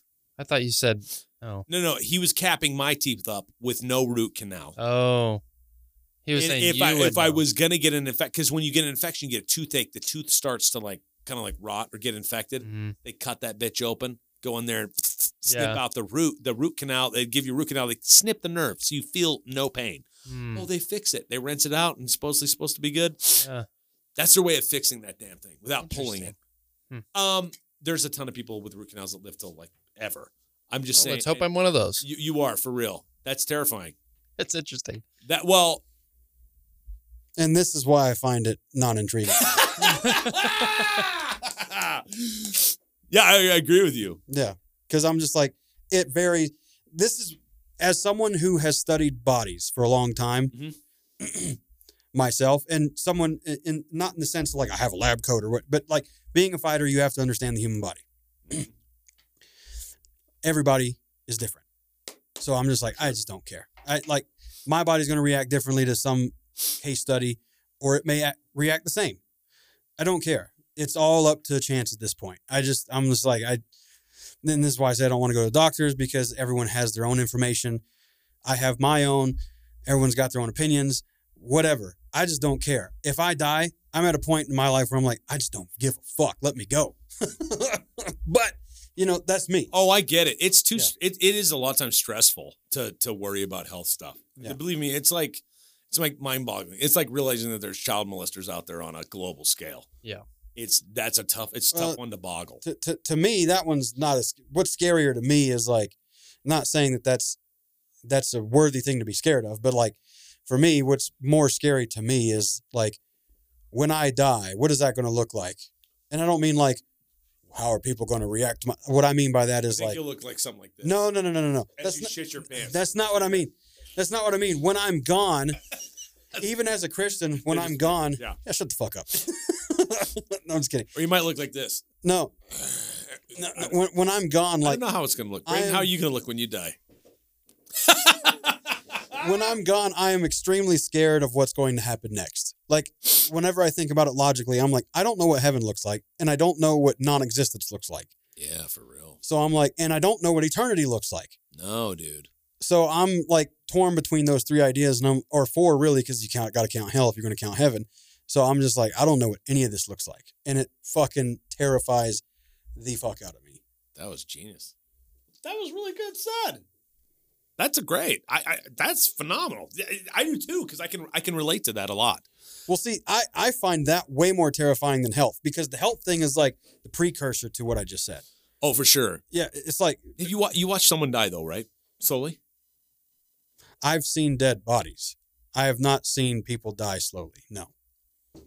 I watched my grandma go from dementia, which was weird. It wasn't like that, like a debilitating disease of cancer, but I've watched a buddy's dad go from cancer. You basically just, yeah, it's a horrible death. You'd never wish that upon anybody. I've seen. No. And so like to avoid that from my kids, yeah. Like these guys that take themselves out before they go, I get it. Like, why would you want your family to see that? They want to be around and experience it. You go through cancer and you don't put a bullet in your brain. That's either you're trying to hold on to life or you're doing that for your family. Yeah, for sure. I don't know. I would like to avoid that. I'd like to go out in my sleep in the garden, tilling or climbing up a mountain, four-wheeling, banging.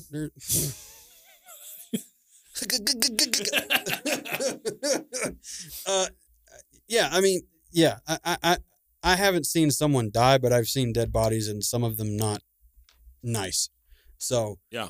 I don't watching someone die slowly and gruesomely is awful. I think seeing death in period, like even in an animal, is a sobering experience for me. Oh, for sure. I'm making every one of my kids kill a deer, or deer are gross now with the chronic wastings.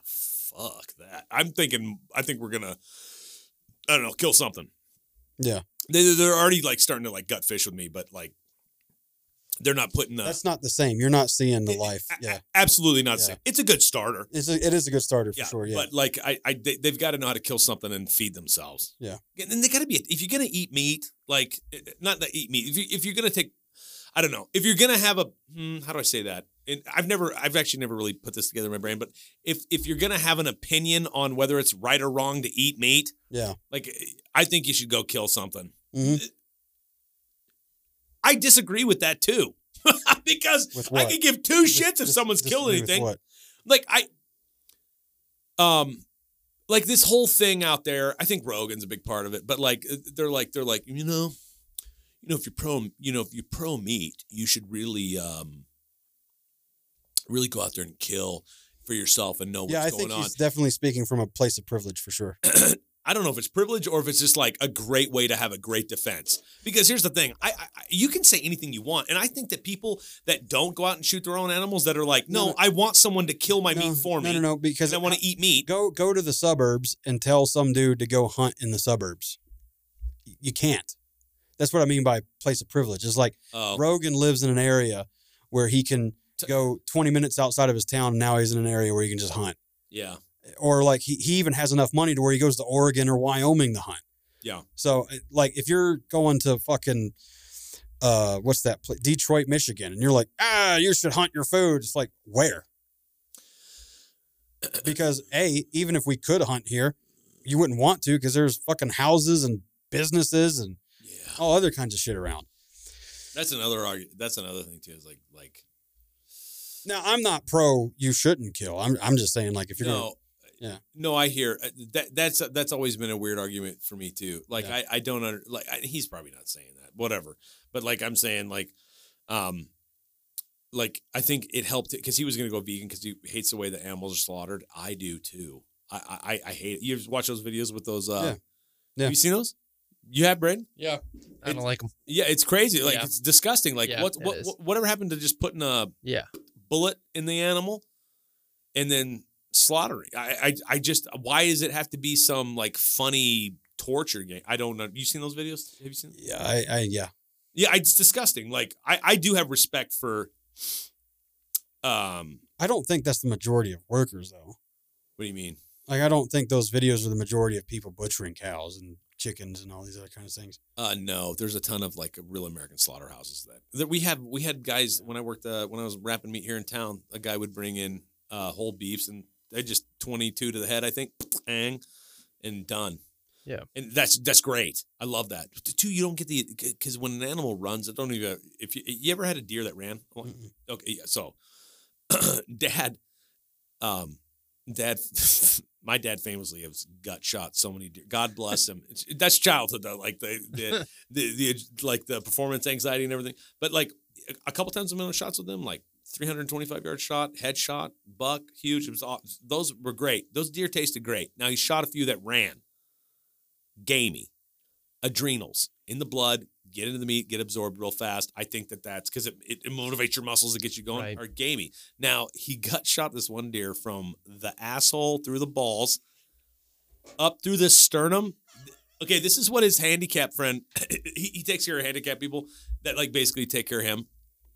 They know more about hunting and fishing than he does, and it's hilarious. And he was with him. He shot this deer, it took off running. Shot it from right along the gut line, gutted the deer up through the sternum, balls, asshole, up through the stomach, running, just takes off. Ethan said, I've never seen anything like it. The guts all the guts fell out of it. Dude's dragging his guts and just like falls over. Like the best tasting deer I've ever had in my life. Really? Oh my gosh, so tender. I would love. You ever had good? You've had good backstrap. Oh yeah. Yeah, tender. Oh yeah. Antelope, believe it or not, is my favorite. If you can find an antelope that's been feeding on alfalfa. Yeah. Delicious. I don't know if it's my favorite, but yeah, it's good. Oh, elk is definitely top tier. I said that until I had my brother's antelope that he'd been stalking. That was and it's your you'll take it over elk. For sure. Really? So was he. I wish he was here to confirm what I was saying. It was the best, like backstrap, whatever you want to, whatever cut of meat of elk you want to take. This antelope that had just been feeding on alfalfa was freaking insane. It was so incredible. I never had any, we made shish kebabs out of it. Because he brought it right over the house right after they killed him and my buddy,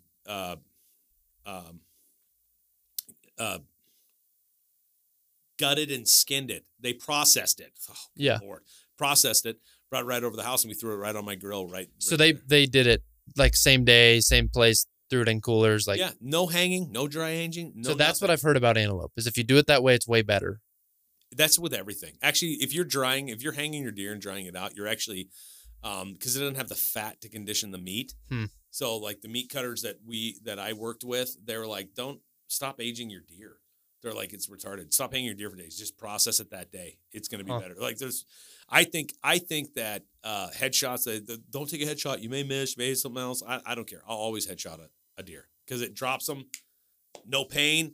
And like they don't run. And then and I've yet to miss a headshot, but I don't make shots unless I know I got them. Yeah. Yeah. I won't make it. And my dad and some of the people he hunted with make a shot.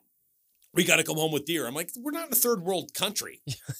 You know, don't get me wrong. If it was apocalypse times and I was unsure about the shot, I'd for sure lung and heart that bitch just to make sure that I get some meat on the table that night. But like, I'm not. I'm literally hunting because I want a better meat. Yeah. Man, when you lean back like that, like you're doing, like this, lean back and you stare at me with these eyes like this. Your body language says, you're such a piece of shit. So it has nothing to do. Look at Josiah like that. Flip around, flip around. It has nothing to do with me just being tired. Yeah. Flip around, flip around. Am I right? Am I right? Look at him. Yeah. So what the fuck, man? I'm just tired, dog. I've been up since 4 a.m. Watch 5. So? Well, and I get up at 4:30 every day. Good for you. Only 3 days a week though. But this last week I did 4:30, 4:30, and 4. Good for you. 3 4:30s and then I'm not used to that, so I'm going to be fucking tired, bitch. Yeah, that's pretty impression of a baby. Is that how you look every time you lift too? Pussy. You want some Vagisil for that? No. Okay, just making sure. Goodness. Yeah. You ever tasted Vagisil? No. Oh, so you got some cruddy pussy, huh? No, of course. The hell are you talking to? Nothing's stopping me, dude. Oh my god! I love the female form in every way possible. And we're full circle. That's great. There you go. See how I did that? I tied it back in. There you go. It's a long way to get here. Ladies and gentlemen, Big Jay Okerson has entered the building. Yeah. No, that guy's bad. He would have actually made a funny joke. Yeah. I love that guy. Me too. He's hilarious. Big Jay, yeah. Did you know he just came out with a special on YouTube called Dog Belly? Yeah, Ari Shaffir. It is fucking hilarious. Okay, I'll watch it. Yeah. I'll take it. Yeah. That's what I did was Andrew Schultz that Braden recommended. That was baller. Should I have said that? Sorry. No, it didn't bother me. I thought it was hilarious, dude. Yeah, we watched it together. Yeah, we did. Yeah. So good. Yeah. So good. Yeah. Yeah. No, seriously, Dog Belly, Big Jay Okerson, phenomenal. I love his crowd work. It's not the same kind of crowd work as Schultz. It's more of like, he even explained it himself. He's like, I don't know what it is about my crowd work. Sometimes, I can just get women to, admit the fact that they've had their asshole stretched so far apart that their cheeks are touching the inside. And I was like, whoa! I for sure have never heard that. Really? I'm trying to just think of logistics real quick. I can't even get a mental picture of it. Well, like one of his crowd works was he asked the crowd. He was like, anybody wearing a butt plug today? And and then he said the exact same thing as you did. He was like, I just have logistical questions about this. He was like, if it pops out during the show because you're laughing too hard and you shart out a butt plug, what's the etiquette? Do you swirl on it a little bit before it goes back in, or do you go back into the bathroom, wash it off, and put it back in your purse? That's on Dog Belly, by the way. Okay. Yeah, it's amazing. Okay. We seriously just went from R-rated to NC-17. I mean, just like that. Really fast. Yeah, that was... Dude, it's Big Jay Okerson. What do you expect? I love the guy. Yeah, I expect just that. Yeah. Legion of Skanks. Love that. Oh, dude. Yeah. You like those guys? Yeah. No. I like Dan Soderman used to be on there too, but he's not anymore. I don't know what happened to him, but because I don't really keep up with the Legion of Skanks or anybody. But if Big Jay puts out a special, I'll listen to it. There's also another podcast called Are You Garbage? Hilarious. Big Jay was on it. Dude, you got to watch that one. That one was hilarious too. It was almost like watching a special with three dudes. Oh, you watch podcasts? Some of them. It's not like all the time. They're not very informationally dense. Like I listen to enough informationally dense stuff where I'm like, I don't care anymore. Yeah, sometimes you need what I like to call brain vacation. Yeah. Yeah. Well, when I'm at work, I definitely can't be listening to informational stuff, so. Because I'm already looking at like, well, this part needs to be cut down to 200 thou less than what it's at right now, which is 0.2 actually. Yeah. Whatever. I have to just deal with numbers, so I'm like, I don't really want to deal with information right now. So. Well, that's all that I'm very blessed because I do have tons of time to do that. My job is pretty much brainless. I love that actually. I can. Power conditioning. I'm gonna bring one next week. God help us. Brain, like stuff that keeps your brain active. Yeah. I'm into. So like, anybody keep in touch with the Elon Musk Tucker interview this week? Tucker Carlson. Yeah, I've seen it, but I didn't watch it. With a AI and how with an AI? No, not with AI, but talking about AI. Mm. Talking about how like it's dangerous and how he tried to create his own company to stop it, and it got taken over basically by Microsoft. So now he's going to have to try inventing something new to try and combat it. It's pretty fascinating. Well, there's a. It's gotten so bad now that they are now accurately, visually, and audibly recreating celebrities, both internet and legacy, mm-hmm. to say things that they did not say. Yeah, like, and at what point does copyright copyright come in? Right, like, can't you copyright your own voice? Isn't that plagiarism or something? Like, well, I do know that some movie stars have literally signed their visage away to like Disney and stuff like that. Oh, so it's just free game to Disney though. Disney would have to do Disney. Yeah. So I've been sending myself videos, and the fascinating one was this from David. Well, I'm a DJ. DJ now. I'm a DJ now. You guys, David Guetta. David Guetta. You mean Guetta? Yeah. Yeah. Whoops. I guess I'm not that much. Guetta. Yeah. Yeah. He did Eminem's voice and created a famous song, and I'm wondering if he's going to get any backlash from that. Mm. You guys heard that? No.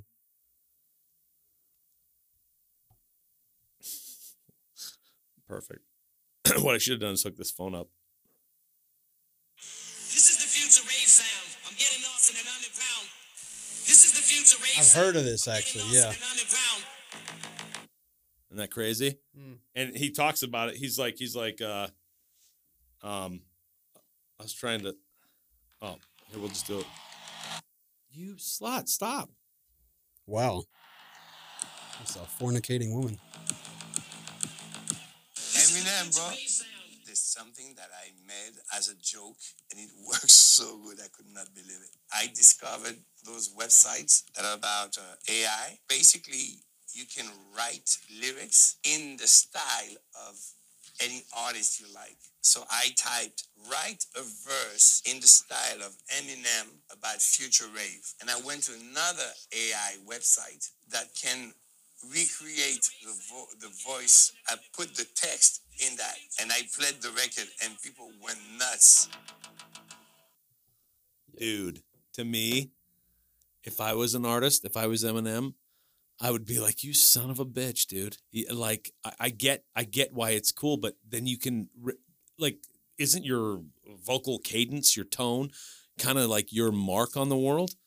Like, isn't it the way you sound? Isn't it that your right from God to keep and hold precious for you and you alone to do with what you have to please? And he's just like, yeah, I took it there, and it wasn't this hilarious. I made it awesome and made a bunch of, you can't see it, but there was like thousands of people where he was like doing the DJ point where they point up like that. They do that thing, you know? Shoot me if you ever catch me doing that at a wedding or something. I'd be more concerned with like someone making an AI make me say something absolutely abhorrent. Sure, but if you... Here's the thing with guys that... Okay, yeah, but here's the thing with guys that make money that want to keep it. And the way they make money is off their voice. I think Eminem's made so much money, he's not going to care. Unless he's greedy like me, then he'll be like... Oh, well, yeah. Yeah. Just kidding. Yeah. The creepy one for me is their scammers are using it, so they'll do like a family member's voice, call a parent, and be like, I need help. This happened.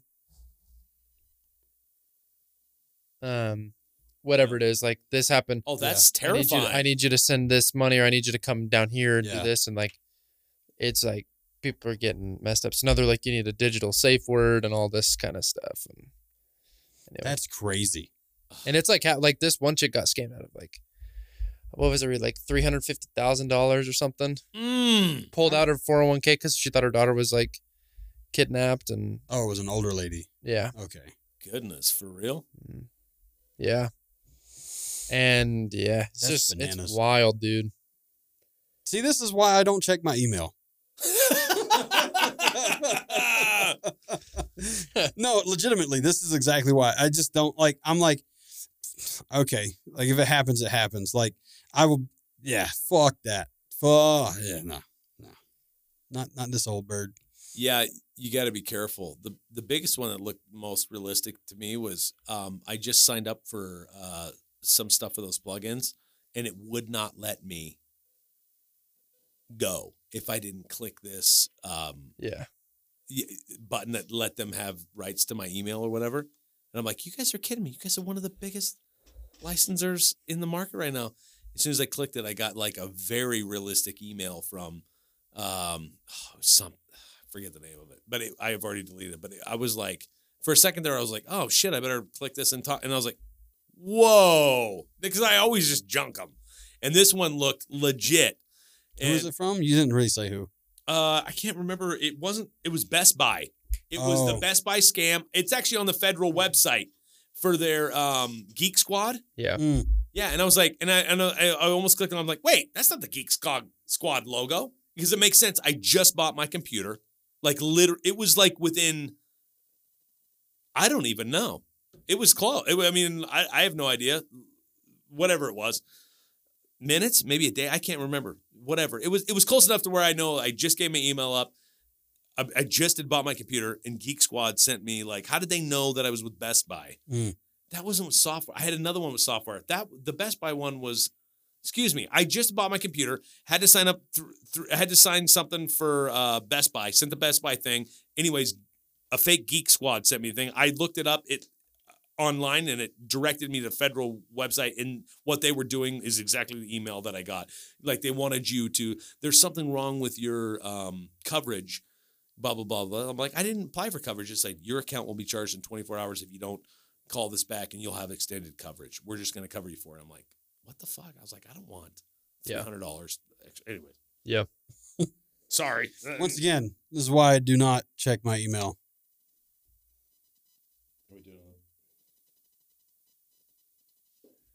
My hair be looking wild and look like alfalfa.